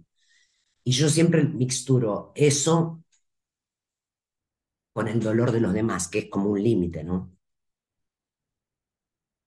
Claro. Y que Sí, incluso eso se puede escribir para hacer comedia, ¿no? claro, O sea, que eso es una idea que, que como que no, mucha gente no podría relacionar, ¿no? Digo, gente que, sobre todo, no la gente que lo observa o que lo vive, sino la gente que, que se dedica a hacer teatro, que no pueden relacionar el dolor con, lo, con la comedia. Y basta con ver la historia del teatro para ver cómo justo han estado en relación siempre, ¿no? siempre, sí, desde Shakespeare. Oye, Andrea, también te quería preguntar algo con respecto a, mm, a un fenómeno que, que lo mencionaste, ¿no? Sobre lo, lo duro que a veces puede ser para alguien recibir el humor, eh, en el sentido de, mm, no, no, no, no sé a qué se deba. Hace un tiempo hubo, pasó algo acá en México, un, un teatrero de estos violentos, bueno, este sí era de unas dimensiones, un violador eh, muy serial, eh, muy terrible, ¿no? Pero bueno, se le hizo un escrache. eh, que fue todo un, pues, un parteaguas en la historia de las denuncias acá en México, el eh, Felipe Oliva violador, para que no se olvide, este, y, y una, una mujer eh, que hace cabaret hizo, que es Minerva Valenzuela, hizo un video muy eh, chingón, interesante, eh, que era como una, un poco una especie de eh, crítica a toda la ola de, de tipos teatreros también que salieron un poco en, en defensa, como Pensa, como de cómo hicieron un scratch cuando había una representación teatral, porque el teatro es sagrado, porque, ¿no? Pero lo que, el, fenómeno que era bien interesante es que en el, en el YouTube, que yo fue cuando donde vi el video, eh, hay comentarios de pues, el público, muchos diciendo... En el video de Minerva. Ajá, en el video de Minerva, eh, muchos diciendo qué maravilloso, qué chingón lo que hiciste, pero había personas que se tomaban literal lo que estaba sucediendo, como si hubiera un espacio donde la ironía, que es parte del humor también, ¿no? No, no, no se entendiera. Entonces, a pesar de que ella traía bigotes pintados, este, una sombrera simulando que era un tipo teatrero, así, la gente decía, este, misógino o así, ¿no? Como, ¿cómo te atreves a hacer eso? Pero eran en tono de verdad. Entonces, había como, se, me hace muy interesante el fenómeno donde a veces el humor se toma literal, donde no, no. Claro, sí, entiendo perfecto es eso? lo que decís. ¿Cómo La lo verdad ves? es que no, no recuerdo en este momento un caso que pueda emparentarse con esto que me contás. Es como si alguien acá hiciese un personaje. Acá seguramente están al tanto de esto. Eh, hay un actor, eh, Juan D'Artés, que abusó de una actriz siendo adolescente, Telma Fardín. Sí. Eh, todas las actrices argentinas, o, las, o quienes forman actrices argentinas, apoyaron mucho a Telma junto con Luciana Pecker y abogades, y bueno, para que Telma pueda decirlo eh, públicamente. El otro día salió el juicio que dice que este hombre es inocente. Este hombre se fue a vivir a, a Brasil, no sé cuánto hace ya, pero... Y va a volver, bueno, en cualquier red social que ves, digo, me, aparto de espectáculo de humor porque no conozco, no, no sé que, que exista algo equivalente a esto que me contás de Minerva. Pero en cualquier red social que vos abrís una nota de Juan D'Artés o de, esta, o de, o de Telma, de esta chica actriz, a él lo endiosan. Vamos, D'Artés, vamos, no te van a volver a hacer esto nunca más, estas cretinas. Y a ella le destrozan la vida. O sea, esa chica sigue trabajando porque hay gente que sigue teniendo sensibilidad.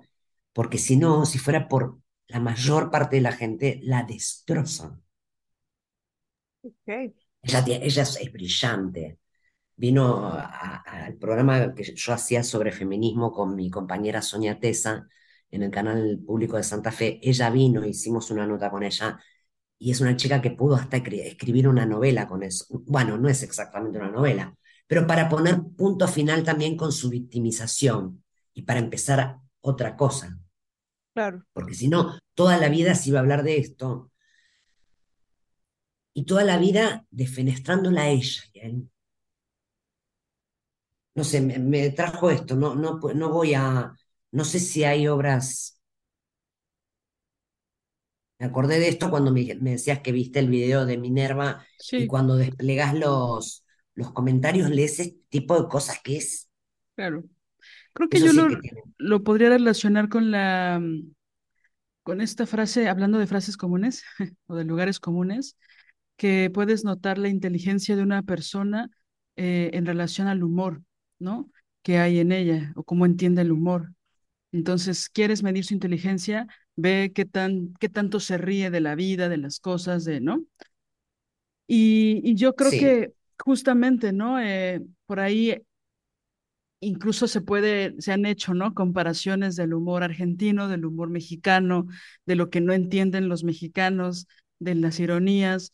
Y bueno, tenemos el, el, el terrible referente del humor mexicano, que es Chespirito, que es un humor muy estúpido muy básico, este, y que se piensa que ese es el humor mexicano, ¿no?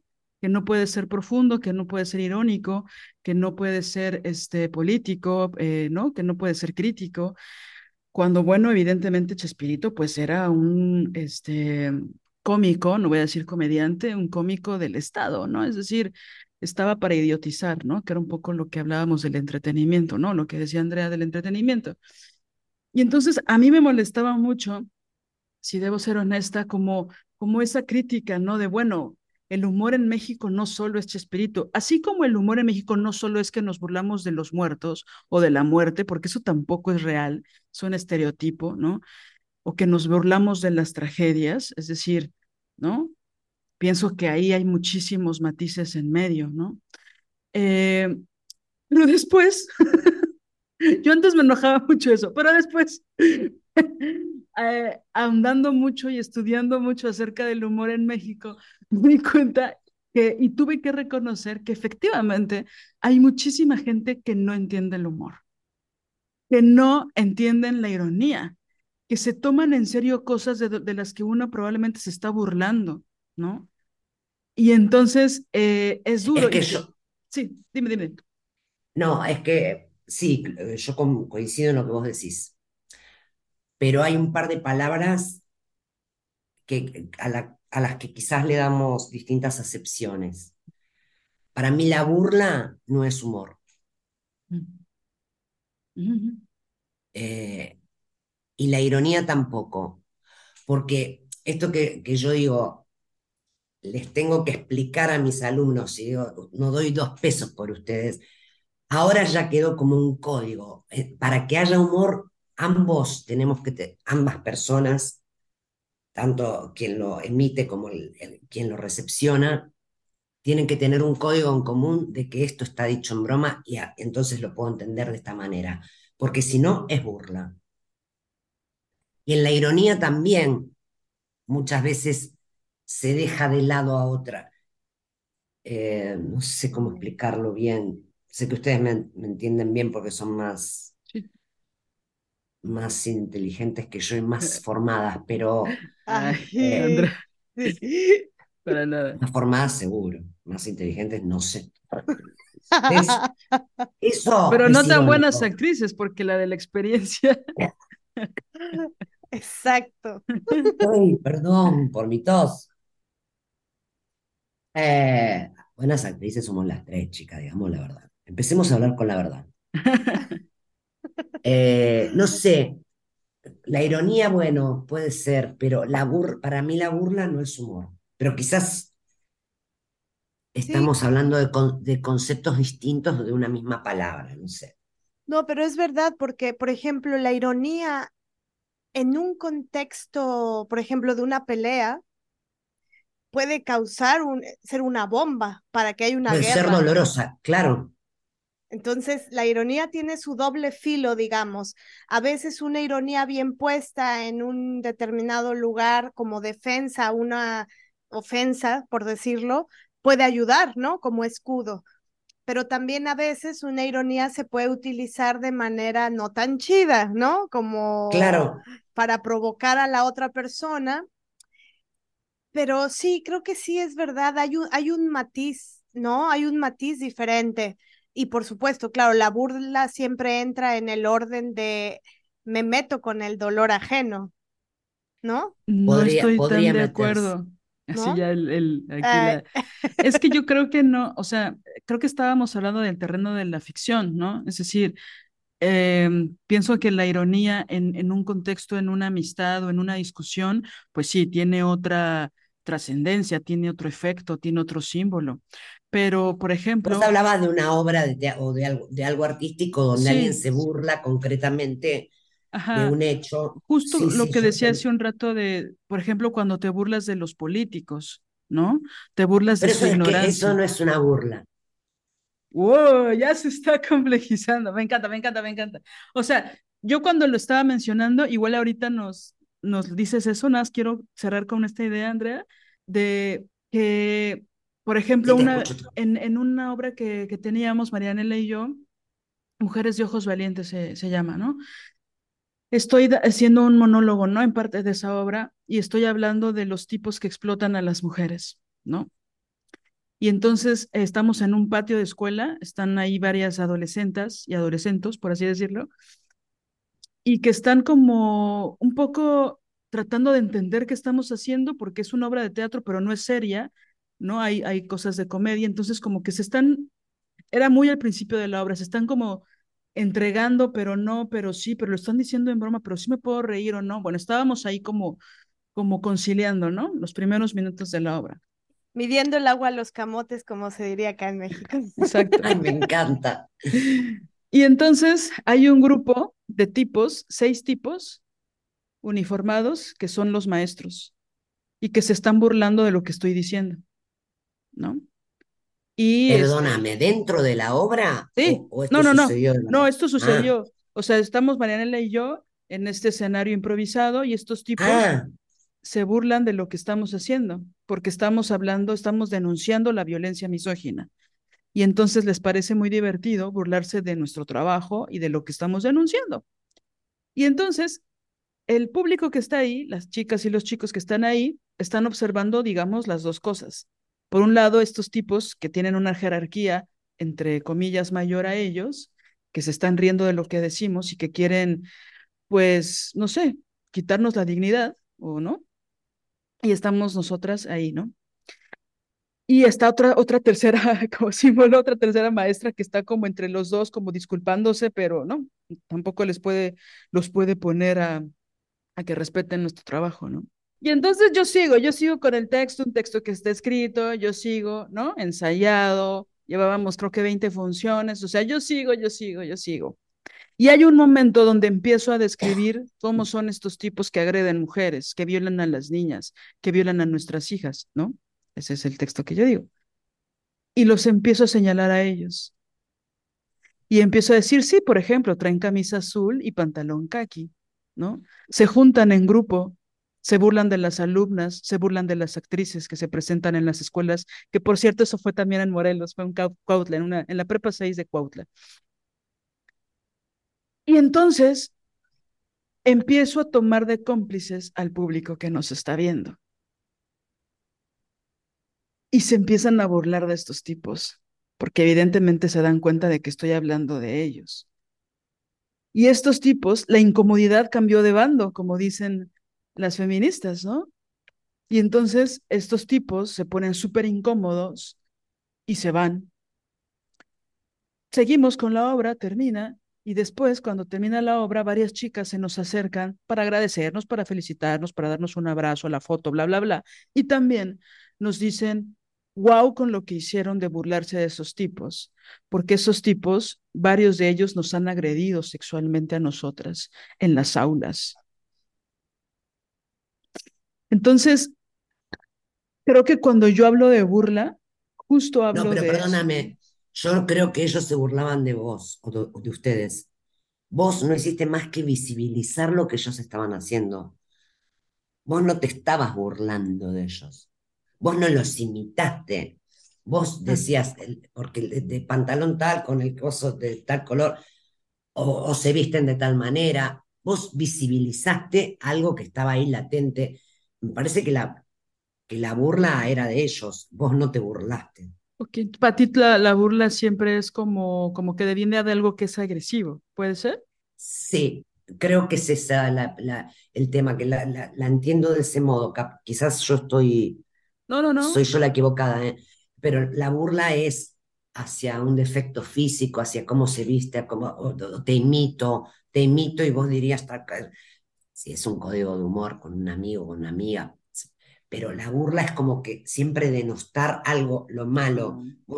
para mí, en esto que relatás, vos no te burlaste de ellos. Ellos se estaban burlando de ustedes. Ya. Claro perdón, de, de este cómico que él se hace llamar cómico, tal vez el que se burla de, de, las desapariciones o de las mujeres asesinadas, él sería más bien un burlón, un tipejo burlón. Qué barba, sí, seguramente. No, no, no sé quién es, no lo no ni le demos prensa acá, después me lo pasas por WhatsApp. Va, sí, sí, sí. Quiero investigar a ese maldito. Sí, yo creo que, o sea, creo que Depende de la, del vértice, ¿no? Es decir, Depende del vértice. creo que la, por un lado, bueno, tú conoces mi escuela del humor, ¿no? Y yo son cosas que, que he aprendido ahí, donde de alguna forma, o sea, si lo veo desde tu perspectiva, te doy absolutamente la razón, ¿no? De decir, bueno, la burla siempre tiene ese matiz que es ofensivo, que es humillante, que es, ¿no? De, que es de alguien con una superioridad o que se cree con una superioridad y que hace bullying, ¿no? O que hace, o que puede ser. Pero volvemos a lo de antes. Ay, perdón que te interrumpo, Lili. No, no, no. Volvemos a lo de antes, porque si hacemos la burla de mm, Peña Nieto, está bien burlarse de ese enfermo. ¿Me entendés? Digo, Claro. volvemos a lo de antes, no, no estamos haciendo la burla del, del vulnerable Claro. o de los 43 de Ayotzinapa. No, claro. De todos modos, de todos modos, yo no creo que sea burla eso. Sí, Pero me- si lo fuera, en ese caso está bien. Sí, Me desdije, me desdije. no, y me gusta mucho ese matiz que le das de, de, de esta distinción de visibilizar más que de imitar, porque ahí creo que lo, lo interesante fue la complicidad con, justo con el público, ¿no?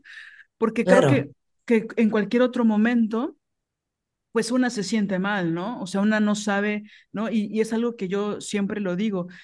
Yo, Liliana, probablemente no hubiera dicho eso, pero yo estaba en un personaje. Y entonces eso me daba otra posibilidad dentro de lo que estaba pasando. Y fue muy gozoso, obviamente. Yo, Liliana, seguramente no me hubiera atrevido porque me pongo en riesgo, porque no es mi forma de ¿no? dirigirme con las personas, pero el personaje sí podía hacerlo. Te ¿no? ampara, Claro, te amparaba, claro. mm, totalmente. Oye, Andrea, y te queremos preguntar también, em, ¿cuál ha sido, digo, yo sé que en, eh, en tu trayectoria, en todo tu camino, eh, seguro ha de haber muchas, eh, muchos ejemplos, pero ¿cuál nos podrías contar que es la, la obra que te ha marcado, ¿no? Que, que ha sido muy, muy importante para ti y por qué? Mira, sin dudarlo, un, el primer unipersonal que hice que se llamó El Discurso, y porque me marcó por muchas razones, buenas y malas. Eh, ¿Nos quieres contar un poquito? sí, claro que sí. Se- yo estaba en este grupo que se llamaba Extravaganza, que hacíamos, que, que después yo registro que era cabaret, y el chico, el autor que escribía todas las canciones, dice, le voy a escribir un espectáculo a Andrea, eh, eh, solamente para Andrea. Entonces el director dice, sí, yo la voy a dirigir. Y era un año electoral, fue el año 95, era año de elecciones presidenciales. Entonces buscábamos sobre qué, yo quería un espectáculo que, que sea así, hablarle al público rompiendo todas las paredes y dije, pero ¿de qué modo se le habla al público sin, sin tapujos? En un discurso, en un discurso político. Entonces, tiré la idea del discurso político, mm, mujer que asume un cargo político para criticar al menemismo, porque en aquel momento era el menemato, estaba gobernando. Ujú. Uf. Sí, año Ujú. 95, sí. Era, fue el año que gana por segunda vez, Mm, de hecho. Eh, y entonces, bueno, era un, un discurso delirante, como to- era, era un- era una parodia de, de discursos menematos que eran, que decía cualquier cosa este hombre, bueno, eh, y las hacía. Eh, y a mí con ese espectáculo me fue genial, o sea, lo hacía en un teatro bar varios años, iba todos los domingos y yo decía, "De esta gente, y era gente que hacía la fila para entrar a ver, el- bueno, no sé, empezamos a, me fui a Córdoba, a Santa Fe, a Buenos Aires, acá, la, la hice por todos lados durante ocho años. Wow. Wow. Eh, gané premios, el premio Estrella de Mar Revelación, acá me dieron Ciudadana Artista Extinguida a raíz de ese espectáculo. Bueno, entonces es como que, que marcó una, un antes y un después el discurso. Por un montón de Claro. razones la tengo ahí como, una, como un, un abreaguas, un antes y un después el discurso. Claro. Oye, Andrea, y en relación a eh, tu autonomía creativa, que es un tema que nos interesa bastante, eh, ¿cómo, ¿cómo es que tú tuviste la necesidad de empezar a hacer tus obras, de escribirlas, de, además de actuarlas, por supuesto, de escribirlas, de dirigirlas, o cómo, cómo fue esta, de dónde nació esta necesidad, ¿no? De, ¿no? Que creo que eso nos, nos ayuda mucho, sobre todo a muchas eh, mujeres que nos escuchan, actrices o no, pienso, que a veces es impensable un proyecto autogestivo, ¿no? O un proyecto en el que nosotras llevemos el liderazgo, ¿no? Siempre y digo, por una construcción social y por una serie de factores también muy personales, pero siempre buscamos un líder, ¿no? O un señor que nos diga qué cosas hacer. O incluso cuando armamos nuestros propios proyectos autónomos, siempre hay alguien que pregunta, ¿y quién es el que dirige? ¿Quién es el señor que, que toma las órdenes y las decisiones acá, ¿no? Entonces, eh, ¿cómo es que tú dijiste, bueno, voy a probar a ver qué, por qué fue esa necesidad? Eh, justamente por eso, porque era una necesidad mía decir mis propias cosas, eh, contar lo que me pasaba a mí o contar lo que yo quería decir, no lo que escribiese otra persona. Eh, o sí lo que escribiese otra persona y permitir que esa persona, ese escritor o escritora, me permita adaptarlo para poder contar lo que, lo que yo quería. Muchas veces lo conseguí y otras no y un poco para no depender de nadie. Por lo mismo que no estoy en pareja, yo no quiero depender de nadie. Eh, Uh, no, hay un, hay un entrecruce también aquí, ¿no? hay Entre lo creativo, la vida. eh, sí, sí, pero, y también la vida, porque yo soy hija única, con lo cual esto de armarme el juego y, y creérmelo y hacerlo yo con, eh, eh, en mí era algo cotidiano, era algo lúdicamente cotidiano. Entonces es como que tengo un gran entrenamiento en eso. Pero surgió, mm, eh, bueno, creo que a partir de esta obra, el discurso que, que, que mencionábamos hace un ratito, Sí. que, que me, que me modificó, me cambió, porque a partir de ahí también yo empecé a trabajar en la tele, entonces empezó a ir al teatro gente que, público que antes no iba a verme, Ah, eh, ¿no? Me acercó a otra gente, a otro público. Eh, quise hacer una obra, dirigir una obra y adapté una obra de un autor español que se llama Alfonso Sastre, una obra La Taberna Fantástica, donde todos sus, los actores son hombres y es una obra que habla de, bastante del machismo, de estos hombres que se chupan en, en un bodegón y, y terminan hasta matándose por, una, por un chiste. Eh, y yo la dirigí, a- eh, busqué a todos mis, mis amigos varones y yo dirigía, por ejemplo. ¿Y Eh, cómo fue esa experiencia? hermosa, me encantó.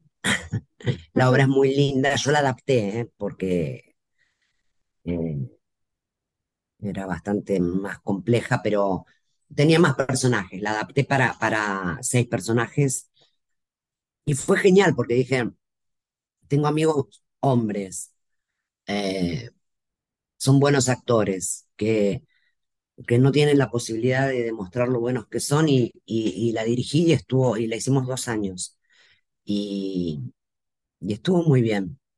Porque también con ellos tenía la garantía de que ninguno me iba a maltratar ni nada. Eran mis amigos. Ah, eso es que Eh, importante eso, ¿no? mm, yo creo que los maltrataba yo a ellos. Oye, Andrea, este, te quiero preguntar como algo, este, un poco aleatorio a esto, que a veces puede venir, eh, se puede presentar, pero también supongo que a veces no, pero en, en tu experiencia, eh, e- ¿en algún momento tuviste que lidiar con el miedo a la autonomía?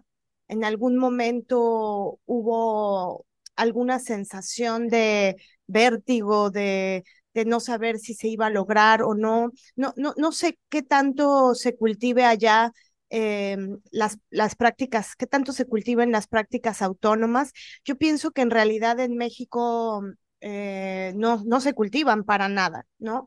Este, eh, yo, por ejemplo, por eso tuve la necesidad de crear el seminario Las Ofelias, para hacer, eh, em, bueno, eso, crear un espacio en donde se pudiera, de principio, pensar y reflexionar sobre la autonomía para las mujeres en particular y más particularmente la autonomía creativa. Pero, pero pienso que acá hay como la estructura es muy jerárquica, ¿no? El director es como el todo, el que lo sabe todo, el que lo ve todo, y es muy rígida esa, esa estructura. Claro, están cambiando los tiempos y hace muchísimo que, que las actrices eh, comienzan a dirigir, a escribir, es decir, pero a nivel, em, no sé, yo pienso que todavía hay, hay, un, hay un gran temor eh, colectivo a, enfrentarse a la práctica autónoma, porque bueno, puede, cuando todo sale bien, pero puede que las obras, eh, eh, crear también tiene que ver con lidiar con que, bueno, a veces una obra no te sale como hubieras querido, ¿no? Y, e, y, el vértigo y el miedo, ¿cómo estuvo presente en ti, en tu práctica autónoma o bien en tu carrera? ¿Pasó, no pasó? Sí, en, algunos momentos sí pasó. Yo tengo una condición que a veces me juega a favor, que es que soy bastante inconsciente cuando me lanzo algo. me chupa un huevo, o sea, yo digo, tengo ganas de hacer esto, será muy loco que haga esto y que yo, no sé, una obra, adapto esta obra que me encantó, la novela de esta amiga, y la adapto y es una mujer en un sillón y no se mueve, que yo, y pensándolo, es un delirio hacer eso. ¿Quién va a creer? yo me lanzo. Si va bien, divino. Y si va mal, hago otra. O sea, no, no le tengo miedo a errar. Wow. No le tengo miedo a errar. Al menos en, en, los espacios creativos. Claro. Ok. Eh, en, otras cosas sí, me, cuesta muchísimo tomar decisiones por ejemplo, yo con la pandemia perdí parte de lo de, mi casa, eh, entonces me quedó muy poco dinero, no sé si comprar con eso un monoambiente porque no viviría en un Bueno, todavía no puedo tomar una decisión y esto pasó hace más de dos años. Pero en, en, lo creativo, eh, digo, bueno, me lanzo, no veo es lo que tengo ganas de decir, es lo que tengo ganas de contar. Probablemente haya gente que se sienta identificada, probablemente haya gente que no le guste. También esto, ¿no? Eh, sacarse un poco de la cabeza eh, esta idea de que le tenemos que agradar a todo el mundo. Claro. Si viene público que no le agrada la obra y comenta algo malo, pues bueno, no será todo el mundo.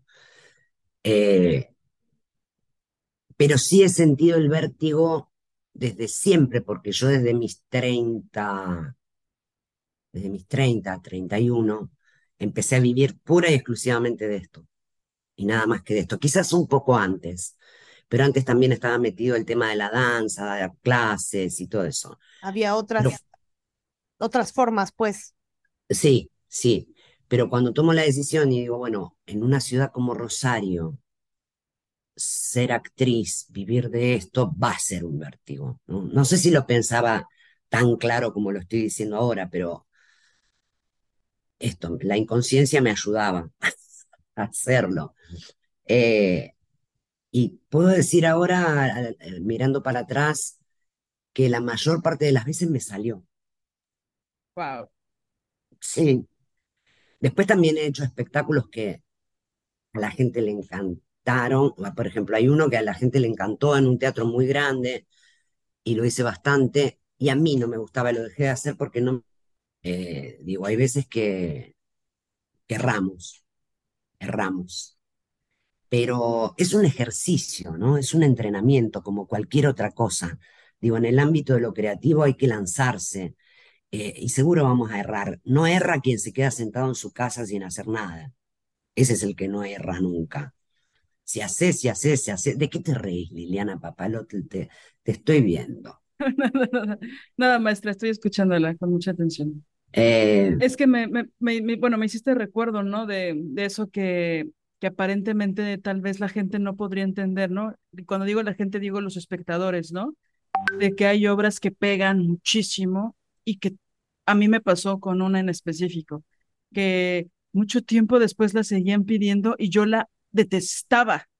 A mí también me pasa, claro. Eso Yo es. decía, es que no, incluso recuerdo perfecto la última función que tuve de esa función, de, perdón, de esa obra, que yo llegué hasta un poco de malas, un poco de, bueno, voy a hacerlo bien y todo, pero, y recuerdo que mientras me ponía el vestuario decía, esta es la última vez que voy a hacerla. O sea, ya no, no me gusta, pero era un éxito. Y yo sé Sí, por qué sí. era un éxito. Y no me gustaban las razones por las cuales era un éxito también. Por eso no me Bueno, gustaba la obra. es exactamente eso lo que me pasó a mí con este espectáculo que te digo. Es exactamente eso. Estaba en un borde eh, que yo intentaba que sea feminista y no redondeaba, y cuando me di cuenta que no redondeaba y que por eso a la gente le encantaba, dije, no la hago más. Sí.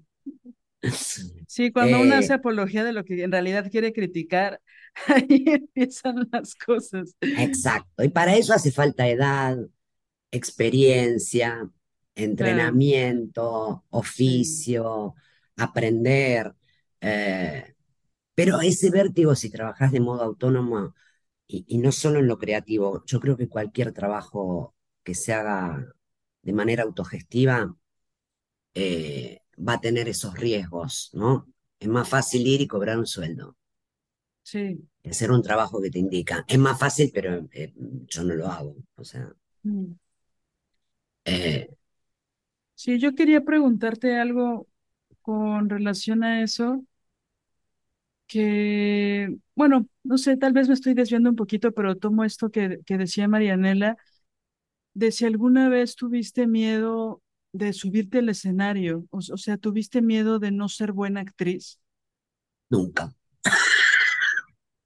Era soberbia, era de una soberbia, Bueno, con esto acabamos el episodio. Te agradecemos todo, Andrea. Un No, gusto. no, no, de verdad.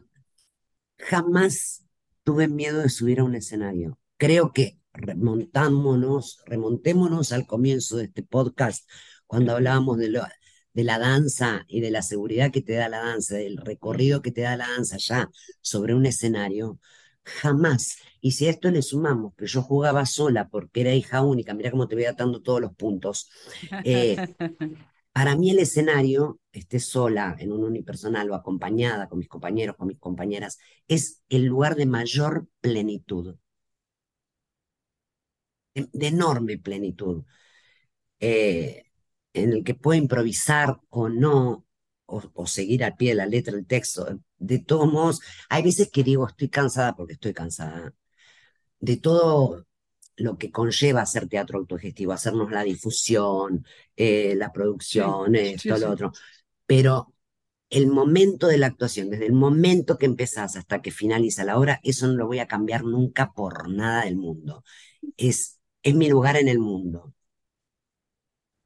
Wow. Qué, qué hermoso. Me encanta, me encanta escucharte, me inspira. Ah, ay, qué suerte. ¿Lo dije muy, muy enfática o estuve dulce? ¿Cómo lo dije? Dulce y apasionada. Ferozmente Pero de verdad, tierna, como dices. de verdad lo siento así. Este, el momento de la actuación para mí es sublime, o sea, no, a ver, yo también he trabajado conduciendo eventos, eso no. Estoy, hablando del, te- del teatro o Sí. de- del teatro, porque a veces cosas audiovisuales también no me gustan del todo o, o me pesa hacerlas, pero concretamente del teatro. Oye, Andrea, ¿y hay algo que pienses antes de subirte al escenario? ¿Hay algo que te repitas? ¿Hay algo que, digo, por ahí se sabe que en la actualidad, en el teatro particularmente, hay, hay una serie de rituales, ¿no? Sí, Eh, hay incluso altares que se ponen en los camerinos, ¿no? ah, bueno, eso es en, en México, yo quedé eh, Sí. impactada. Luego no te cabe el maquillaje porque tienes ahí a la Virgen de Guadalupe, pero bueno, En la Villa Urrutia, en el CCC, en el CCB, sí, sí. había un Cristo sobre un papel dorado, eh, una cosa, yo ¿qué es? Iban a rezar los actores. Hay, hay un teatro en, el, en la UNAM que es el, bueno, es el ex Carlos Lazo, ahora tiene el nombre de una mujer que ahorita voy a buscar cuál es porque le acaban de cambiar el nombre, lo cual nos parece maravilloso. Pero yo estaba en la, en la universidad y tuvimos unas funciones ahí. Nunca en mi vida, ni en la Basílica de Guadalupe, que la conozco, había visto una, una imagen tan grande de la Virgen que, que está hecha, bueno, que la tenían los técnicos ahí, ¿no? Y en el Teatro de la Ciudad y en muchísimos teatros está ahí, ¿no? Bueno, hasta en, el Teatro Bar El Vicio está la Guadalupe, ah, está en el techo, está puesta en, el arriba techo, del camerino. acostada. Es una cosa, no, no es tan dionisiaco nuestro teatro como guadalupano. Guadalupano absoluto, total. Acá eso no, no, no sucede. Igual hay gente ultracatólica, ¿no? Pero eh, no, yo no rezo ni, ni tengo, bueno, por ejemplo, eh, si estamos en un elenco y el elenco tiene un formato de decir, bueno, mierda, mierda, mierda, y hacemos un ritual que siempre el mismo, lo hago con todo el placer del mundo. Pero generalmente, yo que no soy ni católica ni de ninguna religión, pero soy creyente, de grande me hice creyente, yo me encomiendo a Dios. Yo, chicas, si esto suena eh, vetusto, poco me importa es un acto de amor que yo tengo, digo, ojalá que la gente le guste, que eh, la técnica salga bien, que yo esté eh, iluminada, que esté con todas las luces y que no pasen nada, no con todas las luces, con todas las luces mentales, me refiero. Que las luces salgan bien, que la gente responda bien, que... Ah, qué lindo, gracias Dios por esto. Bueno, ya está, salgo. A veces, por ejemplo, mi, mi compañera Claudia, con quienes estamos haciendo la obra Crónica de una debacle, ella no es creyente. Ella me dice que sí, pero es mentira. Entonces yo pienso esto a manera de plegaria, digamos, para las dos, porque ah, pienso por ella y por mí. Claro. Pero no tengo ningún ritual ni nada eh, de suerte o de... No. Oye, regresando un poquito a, la autonomía creativa, a, ti como artista autónoma, eh, ya nos hablabas de esta obra con tus compañeros, que me parece genial que siendo tú la directora te, hayan dado esa autoridad, ¿no?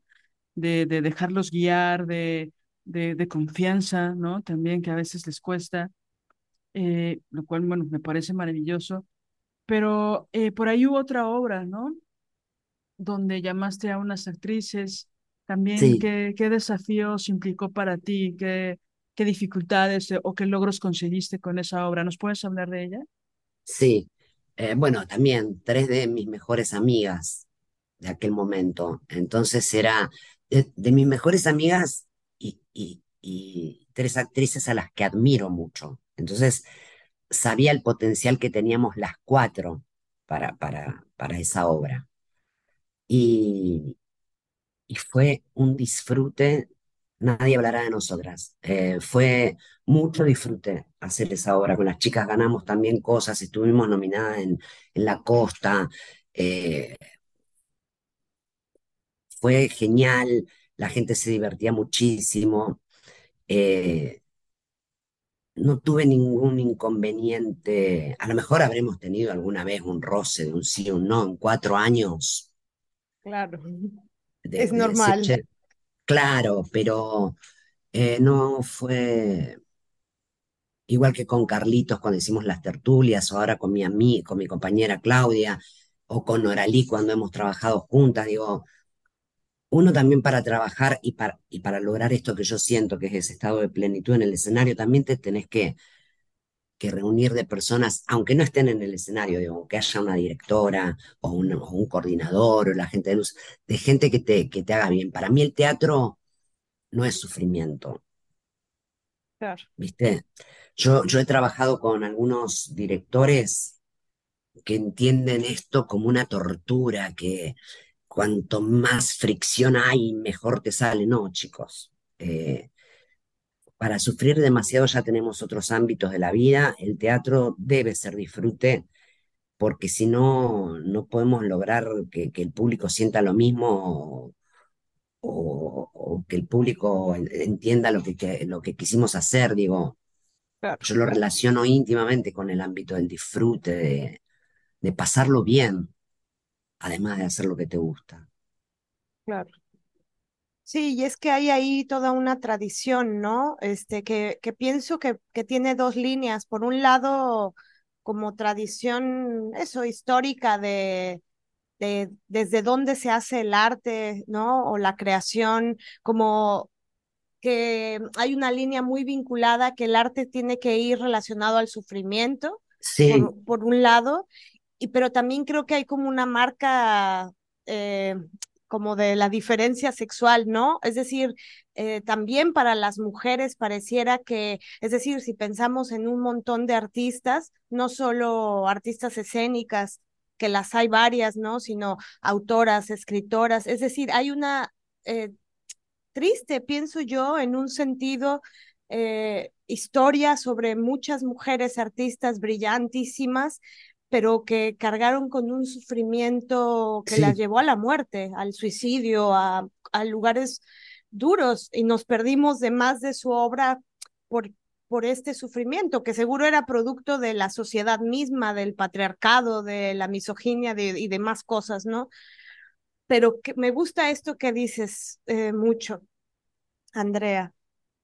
sí. em, ahora estoy recordando hace, más de 30 años una obra con un director que también era bastante maltratador y ah, conmigo nunca, pero sí con otras compañeras y eran todas mujeres a quienes le, las maltrataba o, o les exigía algo que era inhumano, no tanto con, con los actores hombres. Eh, sí, igual yo le gritaba, yo le gritaba a ese hombre para defender a las otras.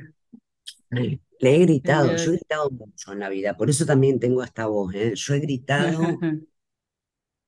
no me arrepiento. Oye, y más recientemente eh, hiciste una obra para, no sé si este sea el verbo, para celebrar 30 años de tu historia, de tu trayectoria, que fue un recorrido al azar, ¿no? 30 años de historia, sí, un recorrido al azar.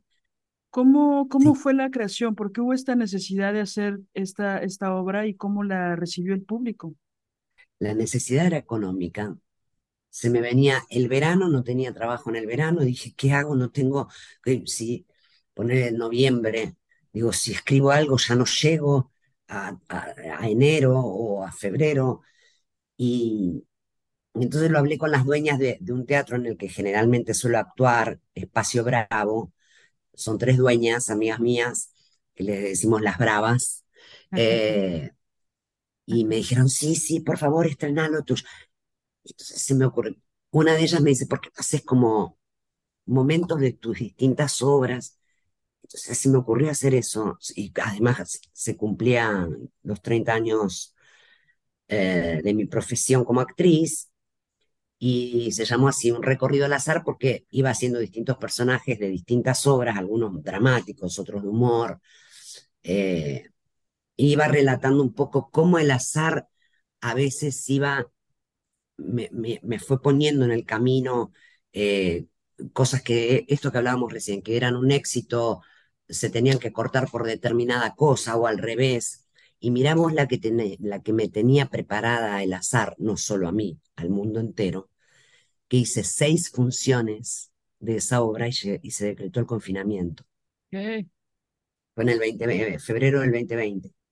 Sí, sí. Entonces, febrero y marzo eran los sábados nada más, y entonces este, hice seis funciones ahí en Espacio Bravo, y después una grande en el Teatro La Comedia de Rosario, y ya después nos encerraron a todos, y entonces, este, digo que justamente ese espectáculo lo, lo organicé así con, con algunos personajes que ya tenía de, de diversos espectáculos algunos de humor y otros no, pero en el medio yo iba hablando de, de los azares del destino, de cómo el azar me había ido eh, organizando también de algún modo la, la carrera o la profesión, y justo el azar ahí mandó la pandemia,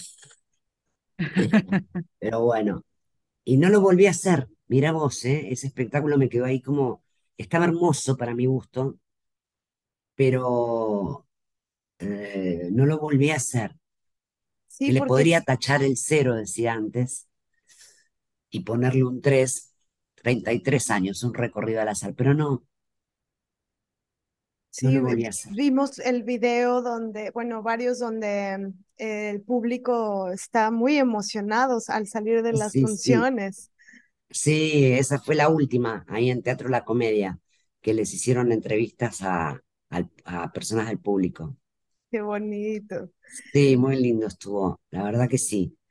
Y ahí me ayudaron, me, me- me coordinaron dos amigas. Una hizo la apuesta, eh, Carolina Hall y, y Romina Masadi, Romina Masadiarro. Eh, como digo, siempre yo me rodeo de gente a la que quiero mucho y que sé que me quieren mucho y que además admiro, que es gente que son buenas actrices, buenas directoras, buenas escritoras, para mi gusto, ¿no? Qué hermosura. Oye, Andrea, ¿y qué se siente que el público, porque justo lo que veíamos es que te conocen, que conocen tu trayectoria, ¿no? Que hay como, como que han seguido justo tu camino y, y que les gustaba mucho ver eh, este compendio de, pues, de personajes y de amores, ¿no? Es decir, porque sí hay como un amor por, por el trayecto que se va teniendo con cada personaje, ¿no? ¿Qué, sí. cómo lo sientes? ¿Cómo lo vives? Ah, bueno, eso es súper agradable, por supuesto. todas las personas que nos dedicamos a esto, bueno, o a cualquier actividad artística o a cualquier otra actividad, si, si alguien reconoce lo que hace, si lo aplaude y lo valora, eso es, Claro. eh, es el mayor de los triunfos. Usted hablando de los triunfos, a mí me encanta una expresión que hay en México que acá no tenemos. Acá significa otra cosa. Eh, esto de triunfaste, cuando terminás la función, si te salió bien, si hay, no importa si haya mucho público, si salió bien la función, te dicen, triunfaste, ¿no? sí, sí.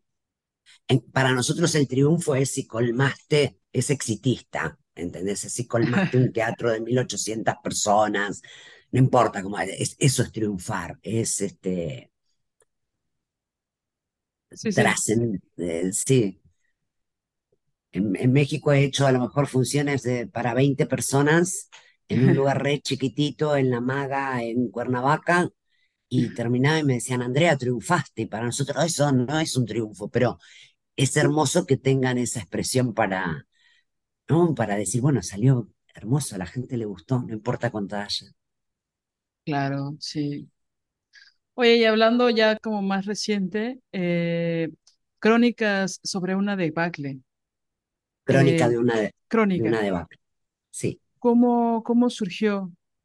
Bueno, obviamente en pandemia, pero ¿cuál fue la, sí. la situación ahí alrededor de crónica de una debacle? Em, con mi compañera Claudia Schuckman teníamos un proyecto pre-pan- pre-pandemia, 2018 quizás, eh, de hacer una obra basada en textos que yo había adaptado de un autor que se llama Efraín Kishon, un autor hebreo eh, que tiene un libro fantástico que se llama No hay aplausos para Podmaninsky. Y es un libro de relatos de un actor mediocre, entre comillas, ¿no? Que cuenta todas las vicisitudes con mucho humor, de, de, todo lo que tiene que hacer un actor o una actriz para subsistir si, si no triunfó, justamente, si no, si no ganó fortunas o movilizó masas. Y teníamos ese texto ahí, se iba a llamar Preludio, así se iba a llamar. Y después, bueno, eh, alguna vez tenía yo mucho trabajo y no podía, después Claudia, que hace bastante cine también, no, no podía. Y cuando fin del 2021 empieza a abrirse un poco todo más, de- tras dos años de pandemia, eh, le dije, ¿qué tal si vamos al- a, lo de las Bravas, nuestras amigas de Espacio Bravo, y, y hacemos una, la obra juntas? Porque yo en ese momento no podía hacer nada sola. Y le digo, y retomamos lo, lo, lo del preludio, pero que eran estos textos de Frank Quillón adaptados por mí, pero lo atravesamos con lo que pa- nos pasó a todos los artistas escénicos del mundo. Ah, y durante la pandemia. Perdóname que te interrumpa, pero te quería nada más así preguntar que eh, es que si esto de que no lo podías hacer sola estaba vinculado con la pandemia o con otro motivo y que también cómo, cómo fue para ti vivir, claro que aquí viene todo, ¿no? El entretejido de la obra misma, el discurso de su obra, con cómo, se cómo viviste la pandemia. Muy mal. Eh, al encierro estoy habituada porque yo soy muy solitaria, me, encanta salir también y juntarme con gente, ir a ver teatro, ir a, reuniones, pero también puedo estar, pero por elección, pero no porque me encierran y bueno, lo que a todos. Pero esto que les contaba hace un rato, yo estaba pagando mi casa, la cuota era altísima en este país inflacionario, desmedido, delirante, que nunca se sabe hacia dónde va. Eh, tuve que dejar de pagar, vendieron, la empresa vendió la propiedad, me, descontó la deuda, me, me quedaron, estaba en una situación anímica, no solo como actriz, digo, anímicamente, yo en lo personal, eh, que necesitaba de otro o de otra para casi todo. Para ir a las reuniones con esta empresa, para ver qué, hacía, para mudarme y empezar a alquilar, para hacer una obra, para todo yo necesitaba de, otra, de mis amigos. Eh, y entonces lo hablaba con mi psicóloga y mi psicóloga me decía, me encanta el proyecto de que vuelvas al teatro eh, contando cómo vivieron los artistas escénicos en la pandemia sin poder trabajar o, rebuscándose con otras cosas, pero a lo mejor lo podrías hacer con otra persona, me dijo ella, ¿no? Que sabía que estaba necesitando de otra persona para todo no siempre la misma, digo, distintos amigos o amigas. Y entonces ahí me acordé que tenía ese proyecto con Claudia y Claudia que siempre necesita, Claudia es, Claudia es en Rosario es teatro. Claudia, hace teatro. Hace teatro. Eh, ella la última obra que había hecho era La reina de Hamlet, viste, había hecho Hamlet, ella es teatro así. Y entonces me parecía interesante retomar aquel proyecto del preludio con ella, donde somos la actriz de teatro de Rosario, es ella, y yo, y yo soy como la actriz de comedia de, Rosario. Y, y teníamos esos textos que a ella también le encantaban, y empezamos a, escribir juntas todo lo, sí, por lo que habíamos atravesado los artistas escénicos. Y entonces nos quedó una obra redondita, hermosa, eh, y la hacíamos todos los viernes y sábados en Espacio Bravo, después la hicimos, bueno, este año también la hacemos, pero no con continuidad. Eh, y la disfrutamos mucho también. Y ambas, porque ella también en pandemia tuvo que cerrar el negocio que tenía con su marido por fuera del cine, por fuera del teatro, tenían un, negocio y también tuvo que cerrarlo. Eh, bueno, viste que la pandemia nos afectó a todos, fue devastadora, digo. Sí, sí. Entonces, esas cosas las pusimos en la obra, exorcizamos. Las pusimos en la obra. Por eso, a, veces cuando hacemos la difusión de esa obra, decimos, podría ser un drama, pero es comedia. Ah, Porque nos paramos en otro vértice, nos paramos en otro vértice, nos divertimos y, e hicimos otra cosa. Qué hermosura.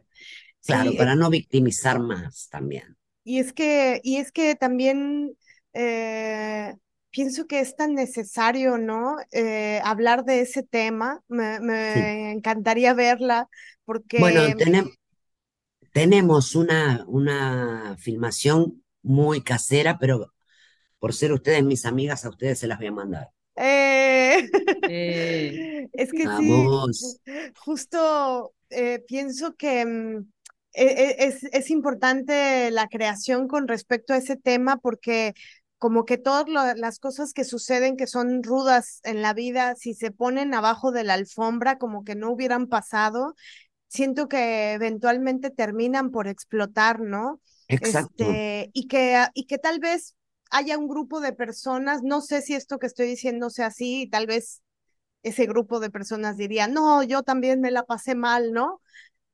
tal, iba a decir que tal vez hay un grupo de personas que igual no se lo pasó tan mal, no lo sé. También. Pero, pero pienso que mayoritariamente el denominador eh, común, ¿no? Mayoritariamente sí ha sido duro y incluso duro el, el retomar escénicamente, eh, retomar el carril, el entrenamiento, el ímpetu, la voluntad, las ganas, porque se necesita, hay tantas cosas en contra, sobre todo con estos sistemas, este, que retomar la tenacidad y la voluntad para hacerlo eh, es, es duro. Requirió de todo, de todo un esfuerzo extra, sí. Sí, ¿verdad? Sí, pero además nosotras la hicimos con mucho cuidado, poniendo especial cuidado en, en saber que nosotras habíamos tenido, habíamos perdido cosas, pero que hubo gente que la pasó mucho peor. Eso está presente todo el tiempo en la obra. Y de paso, de, de, hablar sobre la pandemia, de cómo pasamos la pandemia, los artistas rosarines, bueno, y los artistas del mundo, eh, tenemos una denuncia concreta de las condiciones en las que veníamos viviendo antes de la pandemia los artistas. Mm, Entonces ya estábamos precarizados, al menos en Rosario, al menos en los ámbitos autogestivos, también en Buenos Aires, en otras ciudades. Eh, y, y, todo eso lo denunciamos en la obra. Eh, esto de que a lo mejor trabajas para Secretaría de Cultura de Rosario y la función se te paga a los ocho o nueve meses, cuando acá, si te pagan a los ocho o nueve meses, eso ya es un vuelto, el cachet. O ¿Eso, es un qué? Perdón. Un vuelto, dos centavos. Ah, ya, ya. Cuando, cuando pasan ocho o nueve meses en Argentina, la plata que te pagaban hace ocho meses ahora ya no existe. Sí, se devalúa. Claro, constantemente. Sí, lo mismo pasa en eh, México. Claro. Bueno, y sin tener ustedes la inflación que tenemos nosotros, la hiperinflación. Pero denunciamos un montón de otras cosas. Este, eh, eh, y entonces eso hizo también que muchos compañeros y compañeras de teatro nos vengan a ver porque sabían que ahí estaba la voz de todos nosotros. Wow, claro. Eh, pero siempre en, en, un limbo, la obra es como un limbo que no se sabe si es la obra o es un ensayo. Eh, es como que esto lo hablamos entre nosotras dos, entonces esto puede ser cierto como no, pero las cosas se dicen, las decimos, era necesario decirlas. Qué hermosura. Me encantan esos dispositivos en donde como espectadores, a ver, ¿qué pasa? ¿Qué pasa? A mí también. De hecho, hay, hay, momentos en la obra donde la gente dice, pero ¿qué pasó? ¿Se están peleando entre ellas? ¿Qué? Porque hacemos una escena y yo le digo, ¿qué haces? Claudia, ¿qué haces? Y ella me dice, ¿qué hago? Y le digo que está utilizando una técnica que es de actrices experimentadas que se va para atrás para que yo le dé la espalda al público, como está súper ensayada, es, está recontra armado y ensayado y la gente dice, se están peleando entre ellos. Qué maravilla. Después les voy a mandar, es una, es una mm, filmación bastante casera la que tenemos, pero para las amigas está disponible. Oye, Andrea, y te quisiera hacer una pregunta que es tal vez un poco técnica, pero esa, eso técnico también está relacionado con, con las formas de creación y con los sistemas económicos y políticos, ¿no? Eh, ¿Tú piensas que eh, ante la precarización, una forma de, de, que no ganen, es decir, que no nos hagan que dejemos de hacer teatro, ¿no? Una, una forma pudiera ser que los espectáculos escénicos, las obras, Em, como tener un, un, control un poco sobre la producción, sobre, em, em, es que no, no, sé qué palabra, eh, qué palabras utilizar, pero sabes, como eh, tal vez no apostar a una mega superproducción que requiera una super escenografía, una super, este, porque pienso que a veces cuando una quiere crear, el imaginario se puede volar hacia, es que necesito un teatro enorme y eso se vuelve un obstáculo, ¿no? Exacto. No sé si te voy a contestar la pregunta, pero creo que, que, que entiendo lo que decís. Yo siempre, y no solo en pandemia o pospandemia, yo siempre hago teatro con lo que tengo. Yo no me meto en grandes cosas, este, eh, yo. Eh, sí conozco compañeros y compañeras que piden subsidios, esto, lo otro. Yo quiero trabajar de modo más independiente sin tener que devolver después esas funciones con creces. Eh, entonces hago teatro con lo que tengo. Maravilloso. Cuando hicimos Crónica de una debacle, teníamos dos sillones y no teníamos plata ni siquiera para el vestuario, con lo cual en la obra las dos estamos con el último vestuario que usamos antes de la pandemia. Ella con el que usó en Hamlet y yo con el que usé en, en el recorrido al azar. ¡Wow! ¡Qué simbólico también! Con lo que hay, exacto. ¡Qué hermoso! Con lo que tenemos. Y, y teníamos además unos ladrillos. ¿Cómo? Qué poético también. Sí, también. Y teníamos unos ladrillos y teníamos, Claudia los tenía en su casa tirados así, y unos, unas señales de, de, aparcamiento, de, de negocio de estacionamiento, que es el negocio que cerró Claudia. Entonces, nuestra única escenografía son unos, unos carteles de señalización de un estacionamiento y unos ladrillos tirados, porque fueron las dos cosas que nosotras perdimos durante la pandemia.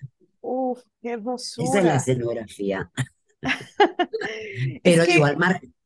No, no, dime, Andrea, dinos, por porque favor. al margen de esta obra que concretamente contaba esto, porque era con lo que tenemos, yo siempre hago las obras con lo que tengo. Yo no me voy a, a meter en un crédito o en un subsidio que no sé cuándo me va a llegar. Si me...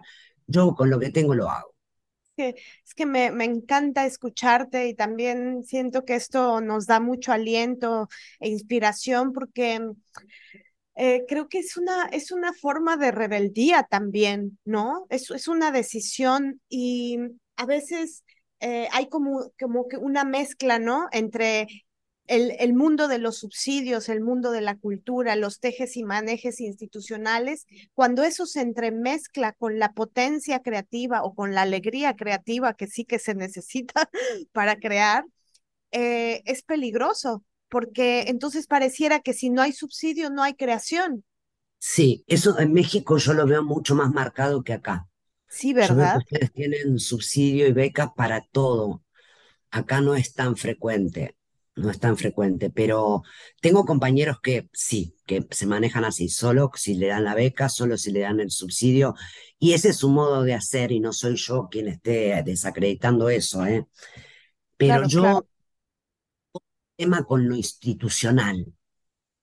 Eh, viste, todo un tema. Yo prefiero, bueno, no tendré ese vestuario, pero tendré otra cosa que será igual de linda o más, porque pongo a funcionar eh, la creatividad también Claro, eh, en la producción o en la preproducción. Eh, claro, prefiero, y después, bueno, totalmente. que camine sola y que camine la obra como tenga que caminar. Sí, Y es que fíjate que justo tal vez el tener muchas posibilidades, este, mm, por ejemplo, acá en México, con respecto a subsidios, es un arma de doble filo, ¿no? Puede, claro. puede generar ahí una dependencia vital que, por lo tanto, eh, merma la autonomía, ¿no? De decir, ah, si me dan el FONCA, luego entonces hago, y si no me lo dan, me entristezco, me siento la peor, la sin talento, y entonces ya no hago. Sí. Y después también te limita, veo en compañeros o compañeras que los limita de- a tomar determinadas acciones o a decir determinadas cosas. No sé, hace poco se hizo la fiesta eh, provincial de teatro, que quienes quedan, primero es la regional, después la provincial, después la nacional. Quienes Sí. quedan elegidos van a la nacional. Bueno, el INT, que es el Instituto Nacional de Teatro, decidió que el, el total de las entradas de todas es- las obras que se presentaban eh, en la fiesta provincial quedaba solo para las salas, no para los elencos. ¿Cómo? ¿Cómo? No, chicos, si vos decís Argentina es un país delirante, pues sí, acá tenemos la prueba. Eso fue así.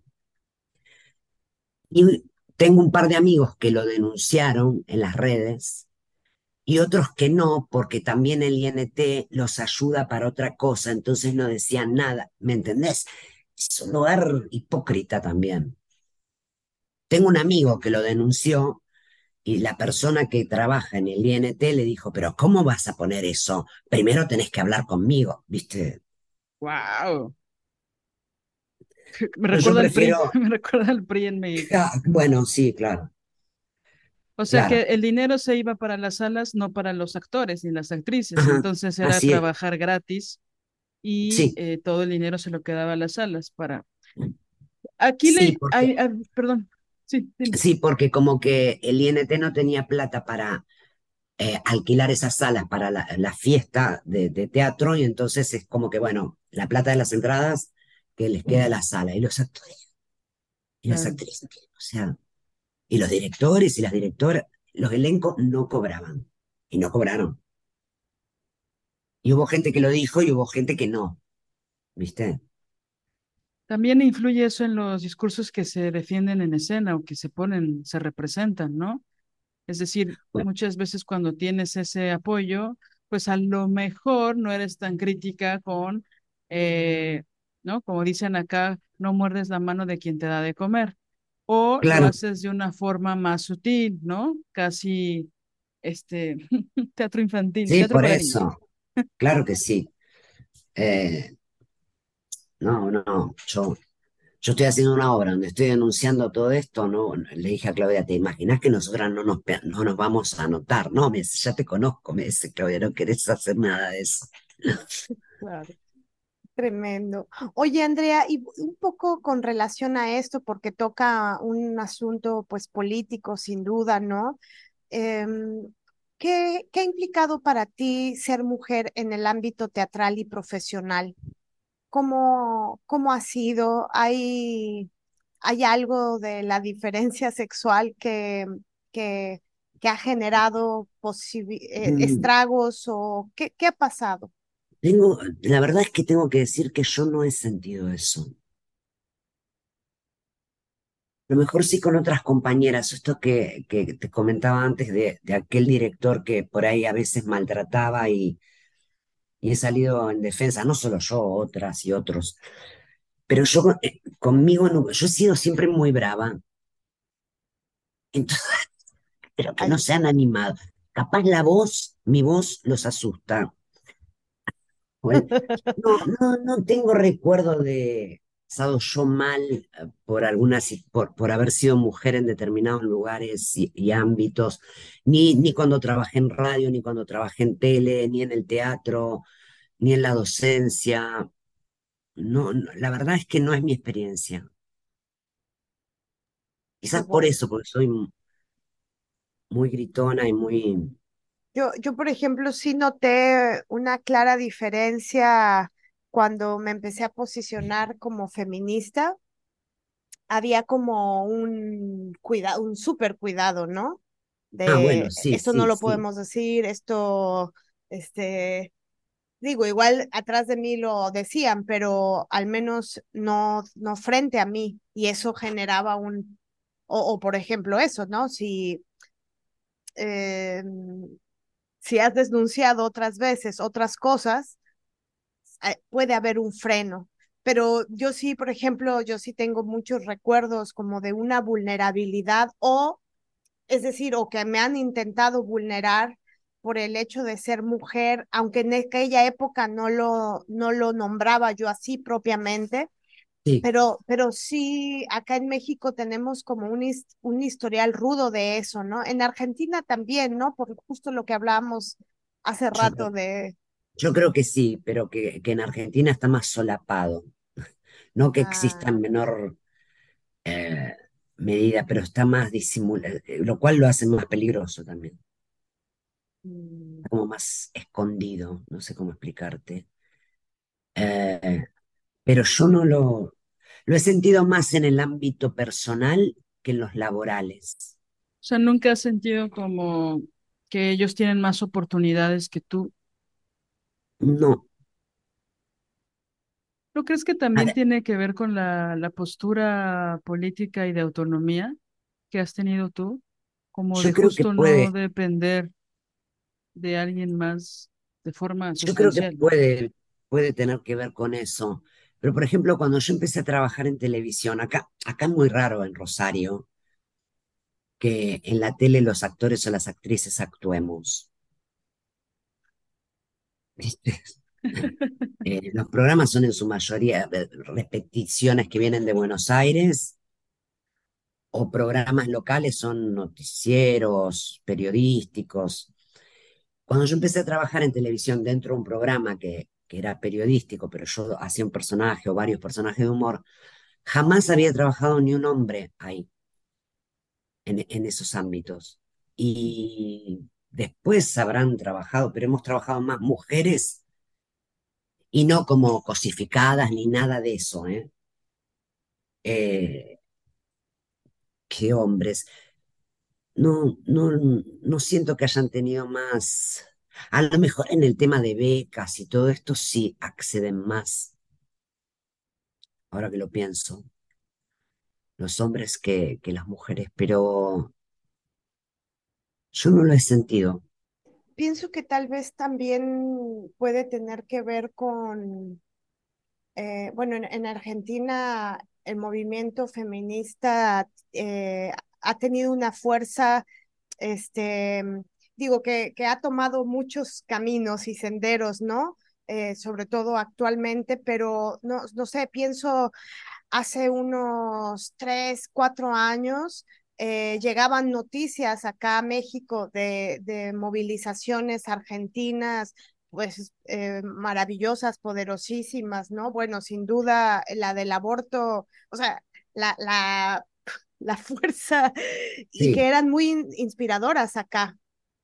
Bueno, pero para nosotras es al revés. Yo, yo noto un movimiento feminista mucho más grande en México que en Argentina, aunque sí es cierto y de, y de mayor data. Digo, es más, cuando yo fui por primera vez en el 2010, me acuerdo que, no me acuerdo quién fue, pero me dijo, hay una marcha, la marcha de las putas, era 2010.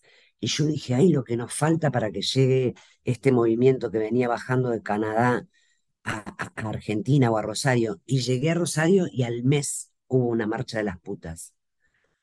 Eh, pero después como que tardó un poco en, armarse el, movimiento fantástico que se armó. Pero sin dudas eh, el movimiento feminista debe haber ayudado, sin dudarlo. Pero yo hablo de épocas en las que esto era, se hablaba muy poco no sé, hace 30 años, no es que no se hablaba, pero... Sí, sí, pero no de forma más, no sé si masiva, pero más popular, mm. ¿no? Sin tanto miedo, sin tanta teoría tal vez, sino más en la práctica, ¿no? Sí, Porque... por ejemplo, ahora estoy recordando, perdón, sí, perdón. No, no, no, Que estoy recordando, porque mencioné lo de la tele, hace como veintitantos años yo trabajaba en la tele y un tipo muy conocido de Buenos Aires, que ya murió, Hugo Moser, me escribía los textos.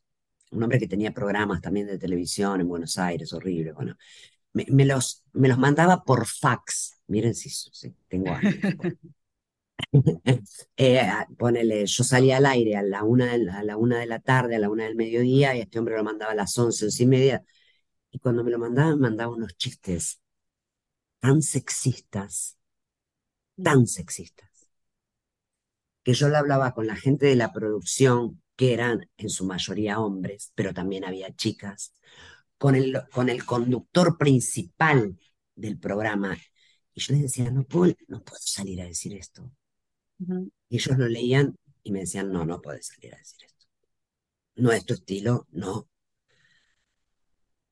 Y entonces yo decía, entonces, ¿hoy qué hago? No salgo. Y me decían, no, no, no, vos no vas a perder el aire. Empezá a hablar, la salida al aire. Vos empezás a hablar y Julio te interrumpe y, improvisan y siempre me ayudaban. Por ejemplo. Pues respetaban tu estilo, eso es oro, ¿no? Oro. Ahora que lo pienso, siempre me acuerdo Julio Orselli, que es un tipo muy reconocido de la ciudad, eh, era el conductor principal de ese programa, y me decía, vos no puedes salir a decir esto. Yo se lo mostraba a todos, a los de prensa, a los de, al conductor, a todo. El rollito del me, fax.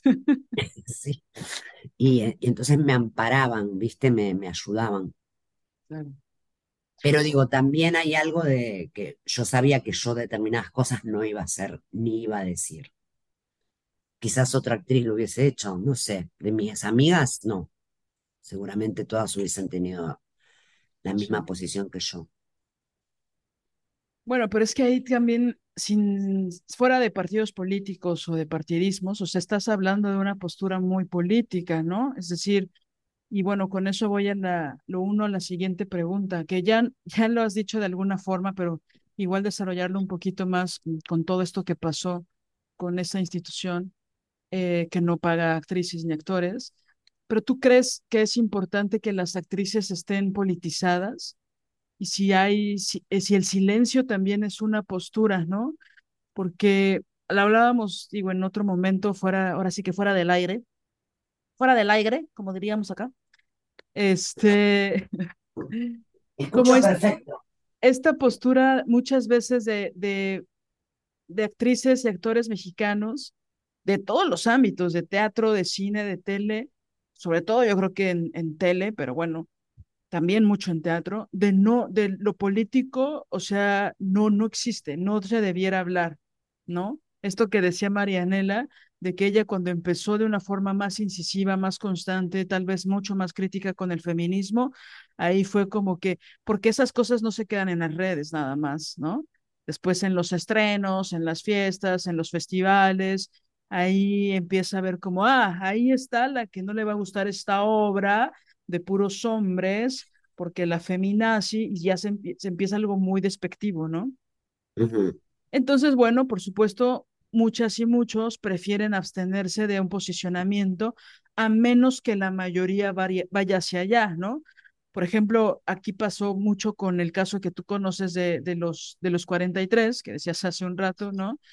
que de repente fue una cosa que, como lo hemos hablado muchas veces con Andrea Medina, una abogada que, que queremos y que admiramos y respetamos muchísimo, que hay ciertas cosas que, ciertos eventos sociales que por alguna razón desconocida se hacen muy potentes y que eso provoca la movilización, que bueno, bueno, esto pasa en toda Latinoamérica y en muchas partes del mundo, ¿no? Que pueden pasar muchos asesinatos, feminicidios, pero hay uno en específico, lo que está pasando ahorita en París, ¿no? Hubo un asesinato a un chico y de repente esto ya se desembocó de una forma, ¿no? Y no es que no hubiera asesinatos antes contra migrantes o contra musulmanes, sino o contra nietos de, de migrantes de hace tres generaciones que no consideran franceses los parisinos, ¿no? pero es decir, hay uno en específico que pa. Y entonces eso pasó mucho en México con los 43, que de repente, claro, ¿no? La impunidad, la injusticia, eh, Peña Nieto, todo lo que se dijo, la verdad histórica, es decir, ya era, ¿no? Muy, muy, muy brutal todo lo que sucedió. Y de repente, a nivel teatral, hubo como una presencia de, bueno, después de cada función contar 43 y hacer ciertos discursos y, y que era algo muy político que yo no había recordado antes, ¿no? Eh, pero que después, cuando se hacen obras de teatro que hacen crítica a la misoginia, a la injusticia, a la, a la pobreza, ahí ya es como, ah, ese tipo de teatro, ¿no? Esas cosas que tú haces, ¿no? A mí me han dicho varias veces, o me han dicho, no todo el teatro tiene que ser político. Y entonces esa fue una discusión que tuve con una actriz eh, que por supuesto no voy a decir su nombre porque es muy famosa, ella es muy famosa. Y entonces este, ella me dijo, no todo el teatro tiene que ser, y como que no quería encontrar la palabra. Y yo le decía, ¿qué? ¿Feminista?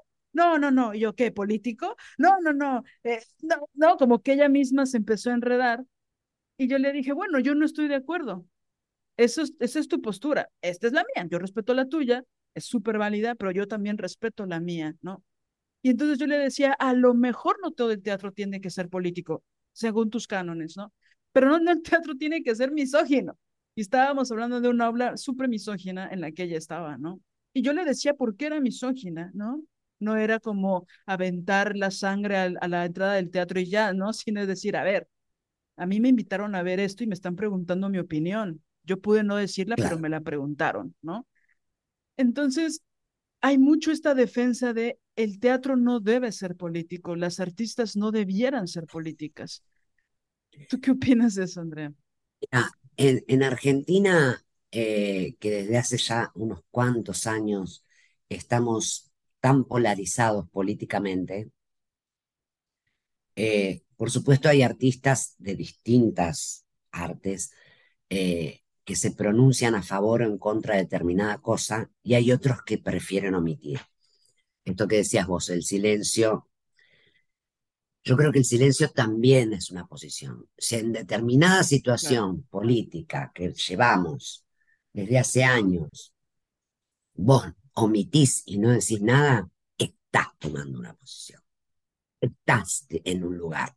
No me digas que vos no te comprometes. Si vos omitís esto, vos estás tomando una posición. El silencio es tu posición y es la peor de las posiciones. Claro. Eh, para mí es necesario, no solo importante, es necesario que artistas de cualquier disciplina eh, diga lo que piensa. Nosotros ya tuvimos eh, muchos años de dictadura donde nadie podía ni siquiera decir lo que pensaba, que te desaparecían o te secuestraban o te torturaban por decir lo que pensabas. ¿Cómo no vamos a decir lo que pensamos? ¿Cómo no vamos a emitir una opinión? Claro. Eh, y el teatro siempre es político. A ver, siempre lo, será. Y aunque aún la obra más pelotuda, más homofóbica, más racista, esa obra está siendo política. Tiene una postura. Tiene una posición. Entonces no me vengas a decir, no, yo no me comprometo, no quiero. Pero hay mucha gente, ¿eh? Igual que, que esta que no nombras, pero que después me vas a decir quién es. hay muchos actores y artistas en general y actrices que no, que no, que prefieren no. Y tienen una posición y colaboran a la derecha. Con esa posición colaboran y están trabajando, siendo funcionales a la derecha. Claro. Es así de corta, para mí. Oye, ¿y en Argentina se dan estos arribismos de, de como teatreros que simulan o emulan, ¿no? Este, ser politizados, pero en realidad como que solo se montan en una ola de moda que les atraerá público, este, ¿sabes? Como instrumentalizar o mm. apropiarse algo que no propiamente les importa a los creadores, sino... No, no, no sé. A lo mejor los haya, sí, seguramente, pero no lo creo. A la gente, a los actores y actrices, por ejemplo, que, se, que son muy conocidos, ¿no? Eh, que se pronuncian a favor del kirchnerismo, por ejemplo, les hacen la vida imposible. No creo que sea arribismo. Eh, la gente dice, ay, este planero. Acá hay un concepto, un concepto de que si, si estás con, con Cristina Fernández, por ejemplo, si estás del lado del kirchnerismo, eh, cobras planes, cobras planes sociales, te ayuda el gobierno. ¿Por qué existe eso? Porque tanto Néstor Kirchner como Cristina empezaron a implementar planes para, eh, por ejemplo, la asignación universal por hijo, para que todos los chicos tengan educación. Eh, mm. Entonces, sos planero, te dicen, o sos planera. Si tienes un posicionamiento político. como que vos cobras un plan para, para hacer. Bueno, entonces actores o actrices que son famosísimos, eh, se me ocurre hablar, no sé, de Pablo Echarri, de Nancy Duplá, que son abiertamente kirchneristas, gente que, que tiene mucha plata y que, no sé si mucha plata, que tienen muy buen pasar porque son muy famosos y se la han pasado trabajando gente que en las redes les dice que son planeros, ¿me entendés? Que, que el kirchnerismo les pasa un cheque todos los meses, pero a los que no dicen nada, por supuesto, no le dicen nada. Claro. son funcionales a los que no dicen nada, que a la vez son funcionales a los gobiernos de derecha. Pero yo no sé si hay acá, seguramente hay gente, arribistas, como decís, probablemente los haya, pero yo no, no sé.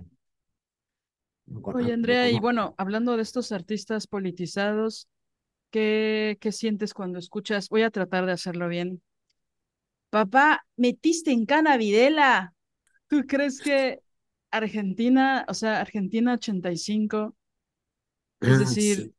yo creo que, ah, bueno, me gustaría mucho que mi país tuviera una, una película que hablara con, no sé, voy a decir con ese apasionamiento, ¿no? Es decir, sé que hay muchas cosas que han quedado sueltas y que se pudieron profundizar y así, que luego hay gente que la ha criticado mucho también, pero bueno, es una película que ya he visto cuatro veces Uy, cuando no, hablamos la última vez la había visto, la habías visto dos veces nomás. así es, que eso fue en, en febrero por tu cumpleaños. Ah, sí, sí, me acuerdo. Pero sí, ahora la vi con, con una socióloga, que sus maestros, que es la mamá de Marianela, que sus maestros estaban escapando de la dictadura en Chile y en Argentina, ¿no?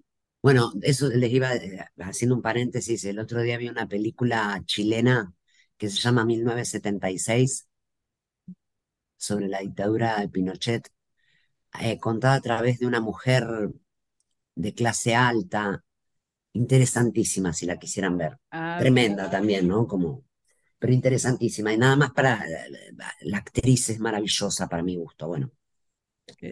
1985, ¿qué, ¿Qué, qué pe- piensas de esa, o sea, qué, qué, qué importancia tiene para ti como es artista, como, necesario?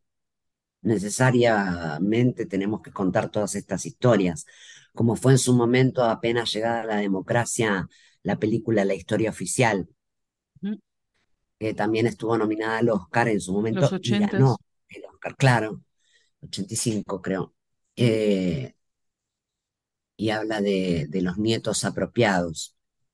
Eh, son necesarias estas películas porque Bien hay gente que aún no se sensibiliza con determinadas cosas por desconocimiento.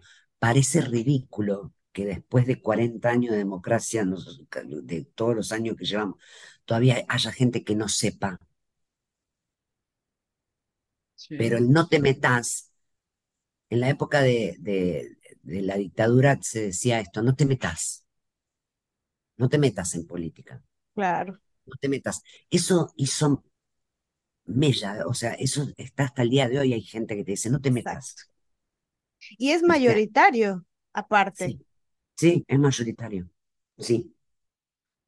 Oye, y esta película que me recomendaste, que también vi eh, con Cecilia Roth y, y Darín, eh, que tiene un Kamchatka. nombre, ajá, Kamchatka, que digo, yo sabía un poquito por, por la conversación que tuvimos de qué iba, pero cuando la vi, uff, o sea, Es tremenda. A mí esa es película tremenda, me. es muy Yo me acuerdo fuerte. que la fui a ver hace muchos años a un cine y no podía salir del estado que me dejó porque eh, yo no soy hija de desaparecido, pero podría haber sido, mm, porque mi papá en época de dictadura trabaja, eh, era, él trabajaba en una empresa textil y fue secretario general del, del gremio, del sindicato que lo agrupaba, en épocas que desaparecían a, a los a las personas que trabajaban pa- para que sus compañeros tengan derechos. Eh, entonces a mí el- la, la edad que tiene el niño en la película de Sí, Kamchatka era la edad que tenía yo en esos años. Me llevó a un que unos lugar, 10 11 años. sí, sí, eh, tremendo. eh, ¿a dónde la viste? La quiero ver de nuevo ahora. Ahí, por ahí, ¿no? Por alguna No, la vi plataforma en de... YouTube, Está en está YouTube. completita en YouTube, sí, y, y Ah, no está mala la calidad, digo, no es, no creo que sea HD, pero se ve bastante bien, o sea, ah, no, mira vos. Tienen 25 años esa peli más o menos, eh, sí, creo que es del 2002, Ah, bueno, entonces 20, 21. 21, ajá, A- a- Sí, está ahorita bien. eh, acabamos de grabar eh, y de publicar ya un, un episodio eh, con respecto a, al tema de la ideología, ¿no? Y de, de que hay pues como una cosa que está sucediendo de crítica a un feminismo muy, muy ideológico. Pero bueno, no, no es que quiera entrar nuevamente ahí, solo que andamos como muy clavadas con eso y, y una de las cosas que nos preocupa mucho, que, que entiendo que se pueden criticar las formas anquilosadas de lucha, ¿no? O las formas de lucha que eh, están cargadas de misoginia, ¿no? Estos, estas izquierdas, que mucha izquierda, pero mucha misoginia todavía y que es un poco como, pues, emancipación de los pueblos, incluye a las mujeres, ¿no? O sea, y que de eso lo entendemos, pero lo que nos preocupa es que puede, si eso fuera masivo, si de por sí hay eh, los pueblos, hay una gran despolitización, hay un gran olvido, una gran falta de memoria, este, el paso siguiente a la a una despolitización masiva o a un olvido masivo es que vuelva el fascismo con todo y que ya no, ahí ya no, no hay distinción, es decir, eh, rafaguean igual. Entonces, se nos hace bien importante que, pues eso, la memoria y, la politización, ¿no? Sí, pero acá no se da en un sector, en otro no, es como decimos, María, Marianela, eh, es eh, mayoritariamente es gente que no se mete. Sí, tremendo. sí, es tremendo, pero bueno. Acá también, en realidad, y creo que por eso la preocupación es esa, o sea, pienso yo, por ejemplo, eh, acá el Ejército Zapatista de Liberación Nacional, que fue, eh, es un movimiento, no fue, sigue siendo, porque siguen ahí en territorio autónomo, eh, con gobierno propio. ¿Qué tanto a nivel país en México se sabe?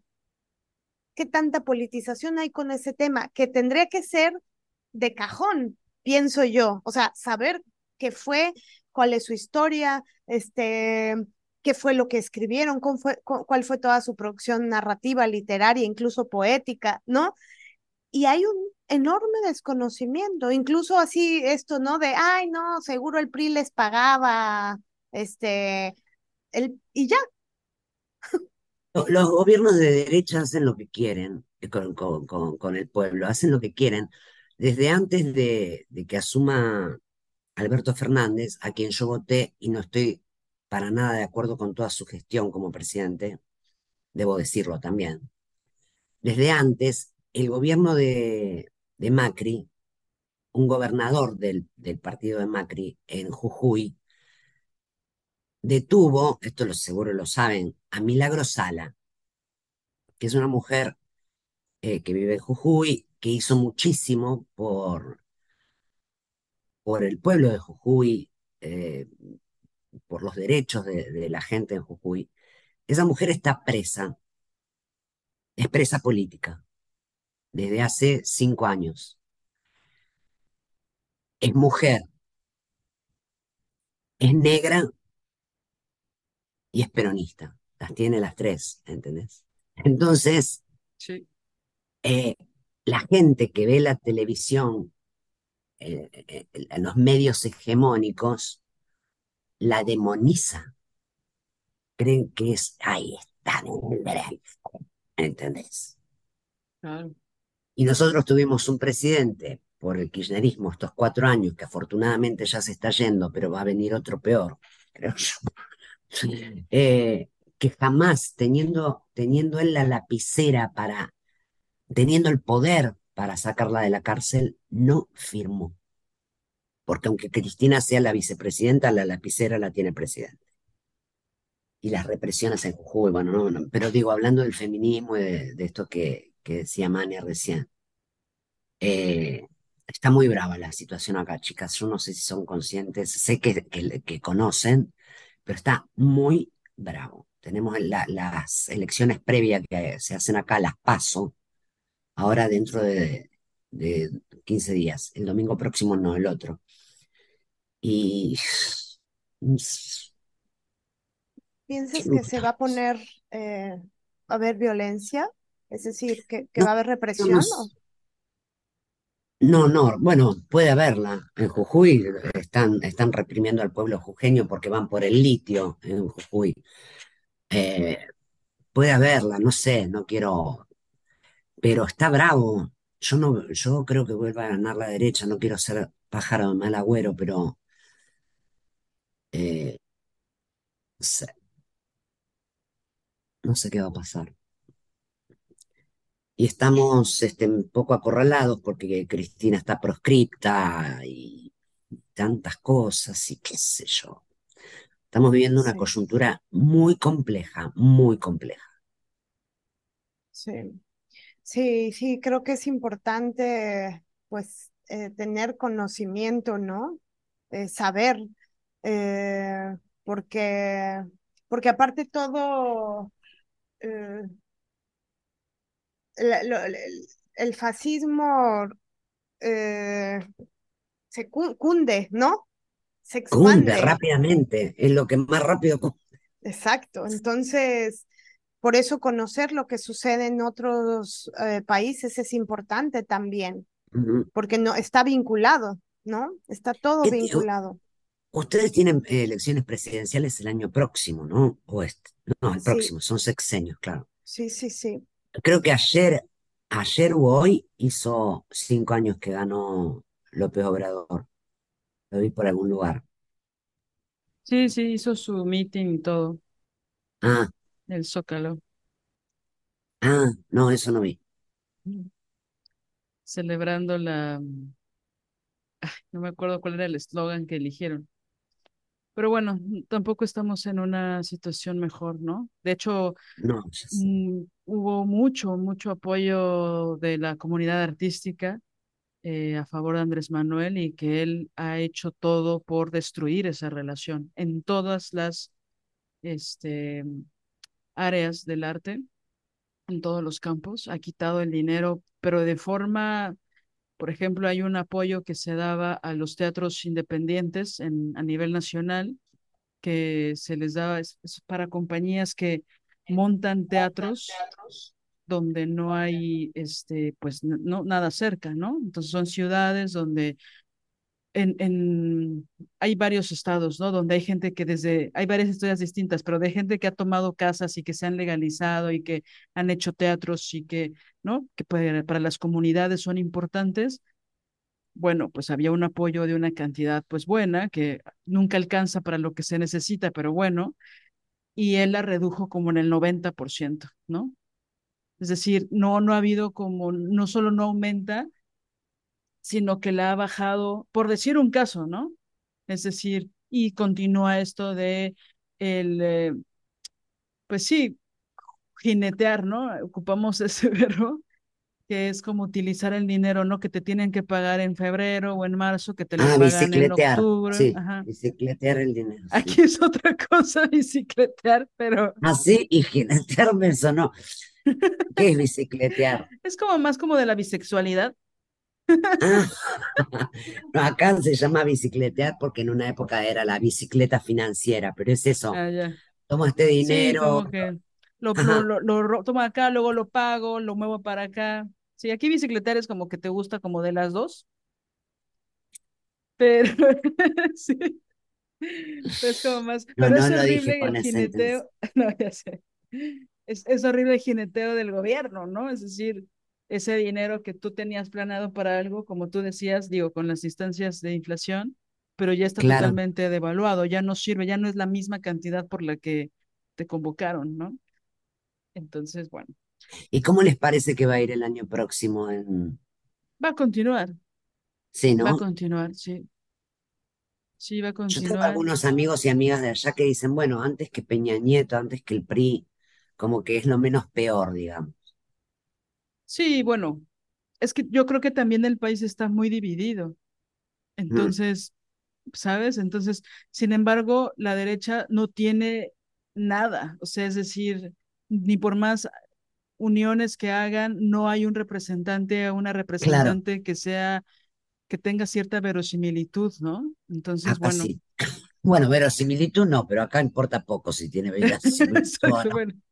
Bueno, aquí no hay ni, ni el cartón, digamos, o sea, no hay como alguien que digas, bueno, pues ya, por ahí se está colando una, pero, pero bueno, no, no quisiera que cerráramos este episodio así, No, con No, este esta, episodio con tanto es que somos tan, apasionamiento.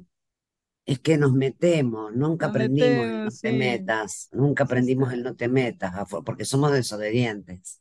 Se enfrió el agua del mate y todo, pasó Exacto. todo.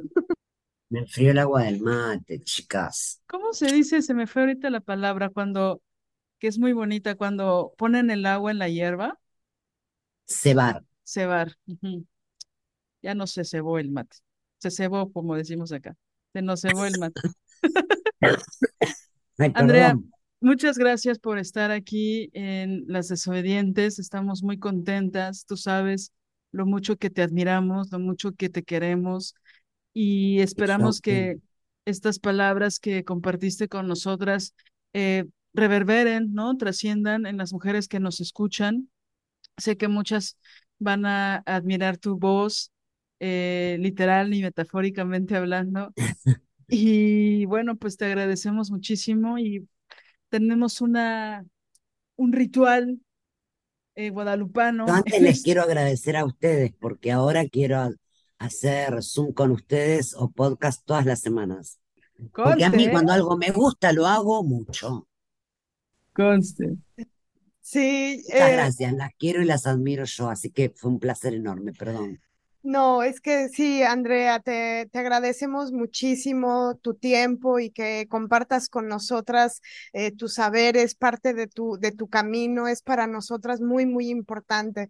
Nosotras eh, pensamos que inspirarnos en, en la vida y la experiencia de, de otra mujer que ha trabajado eh, tanto, que ha puesto tanto empeño en lo que ama y apasiona y en lo que desea eh, bueno, siempre da aliento, ¿no? Y da fuerzas para que una también vaya a lo suyo, con, con toda la confianza y, eh, no sé, me, qued- me quedo mucho con esto de no, te- no tener miedo al, al error, a errar, ¿no? Eh, ir y hacerlo con lo que, te- con lo que esté a la mano, pero Con lo que esté a hacerlo. la mano, exacto. Sí, pienso eso, Muchas gracias. gracias, Andrea. Pero al contrario. ¿Cuál era el ritual? el ritual, el ritual no guadalupano es que tenemos el No solo por hoy. Solo por hoy, solo por. Oye, y se abre la toma y tengo una, una imagen inmensa de la Virgen, ¿no? Así, con marco de oro y flores frescas. No, no, con todo respeto a las guadalupanas y a las guadalupanos. Pero bueno, eh, a mi Basílica de Guadalupe, con todo respeto. Este, tenemos esta, este, este ritual no guadalupano que es el solo por hoy, solo por hoy, solo por hoy. Y em, en esta ocasión, como tú eres la mitad, te toca a ti. Te decía que inició como un solo por hoy, solo por hoy, no laves los trastes. Y después invitamos a que nos enseñaran fotos de estas tarjas llenas, ¿no? Este, pero que se ha complejizado y se ha vuelto un ritual que nos gu- gusta mucho. Y bueno, nos gustaría mucho que a partir de todo lo que nos compartiste tan generosamente, nos compartas también un solo por hoy, solo por hoy. Solo por hoy. Me remite a lo de los alcohólicos narcóticos anónimos. No, que dicen solo por hoy. El, el libro azul de los doce ¿cómo? mandamientos. No, nada, nada.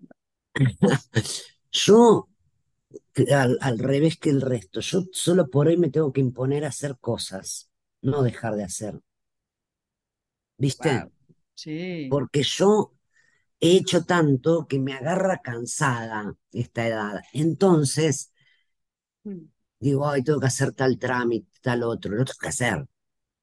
Y no lo hago. Entonces, me tendría que decir, solo por hoy lo hago. Y también en un punto, Claro. he lavado tanto, he limpiado tanto, he, he barrido tanto, he fregado tanto, que ahora ya casi no lo hago. Entonces, debería decirme, solo por hoy lo haré. Al revés. La idea es ponete media pila, Andrea, hacé algo. Basta de juerga, mi amor, basta de juerga, no tenés edad. Solo por hoy, deja la juerga y agarrá la escoba. No, mentira, no es cierto, no es cierto. Eh, solo por hoy, eh, esto que decía Marian, que, que, que decía yo y que lo decía Marianela, eh, solo por hoy no voy a tener miedo a arriesgarme. Vamos con esa, qué bonito. menos con el hecho creativo. Vamos, vamos, todas, con todo. Vamos, queridas, vamos. Allá tienen eh, este eslogan que es el vamos que sí se puede, dicen ustedes, porque es un canto de cancha, ¿no? Sí se puede. Exacto. Acá el sí se puede es el eslogan de Macri, chicas, tengo que decirles. Vamos todas a crear nuestros unipersonales porque vamos a preparar un festival donde vamos a estar todas. Hagamos un festival eh, de latinoamericano, che, ya ah, borracha está. Un festival de unipersonales, eh, con todas las personas que quieran venir, que, eh, Liliana eh, va a a visibilizar al que la maltrata y todo eso. Juro que no bebí, eh, juro que no bebí, estoy, estoy. Festival veracruzano después del carnaval, porque ahorita está el No carnaval. Guadalajara, no Guadalajara, no Festival no Guadalupano. Así es. Sí, Ay, aparte toda, hagámoslo. toda una cosa con las cazuelas, ¿sabes? Golpear la cazuela, el sí se puede macrista en las canchas de la selección mexicana, en fin, Exacto. Ah, golpear las, las cacerolas las acá. cacerolas, Sí, ajá. claro. Bueno, muchas gracias, Andrea, cuídate mucho. Allá ya son las 3 de la mañana, aquí son las 4 de la tarde, Aquí son las 9. nueve. Bueno, Estamos cuídate mucho. Que se repita. cuídense mucho a ustedes, las quiero mucho a las dos. Te las queremos, admiro. te queremos y te admiramos, querida Andrea. Yo a ustedes, me encantó este, este, este encuentro. Chao. Chau, chau, chau. Si deseas apoyar este proyecto, puedes hacerlo en nuestra cuenta bancaria Scotiabank, número de tarjeta 4421-7700-8007-6632, a nombre de Marianela González Villa, o bien en nuestra cuenta PayPal desobedientesguerrilla.gmail.com. Cualquier aportación es bienvenida. Música original de Alina Maldonado, diseño original de Ori Jane.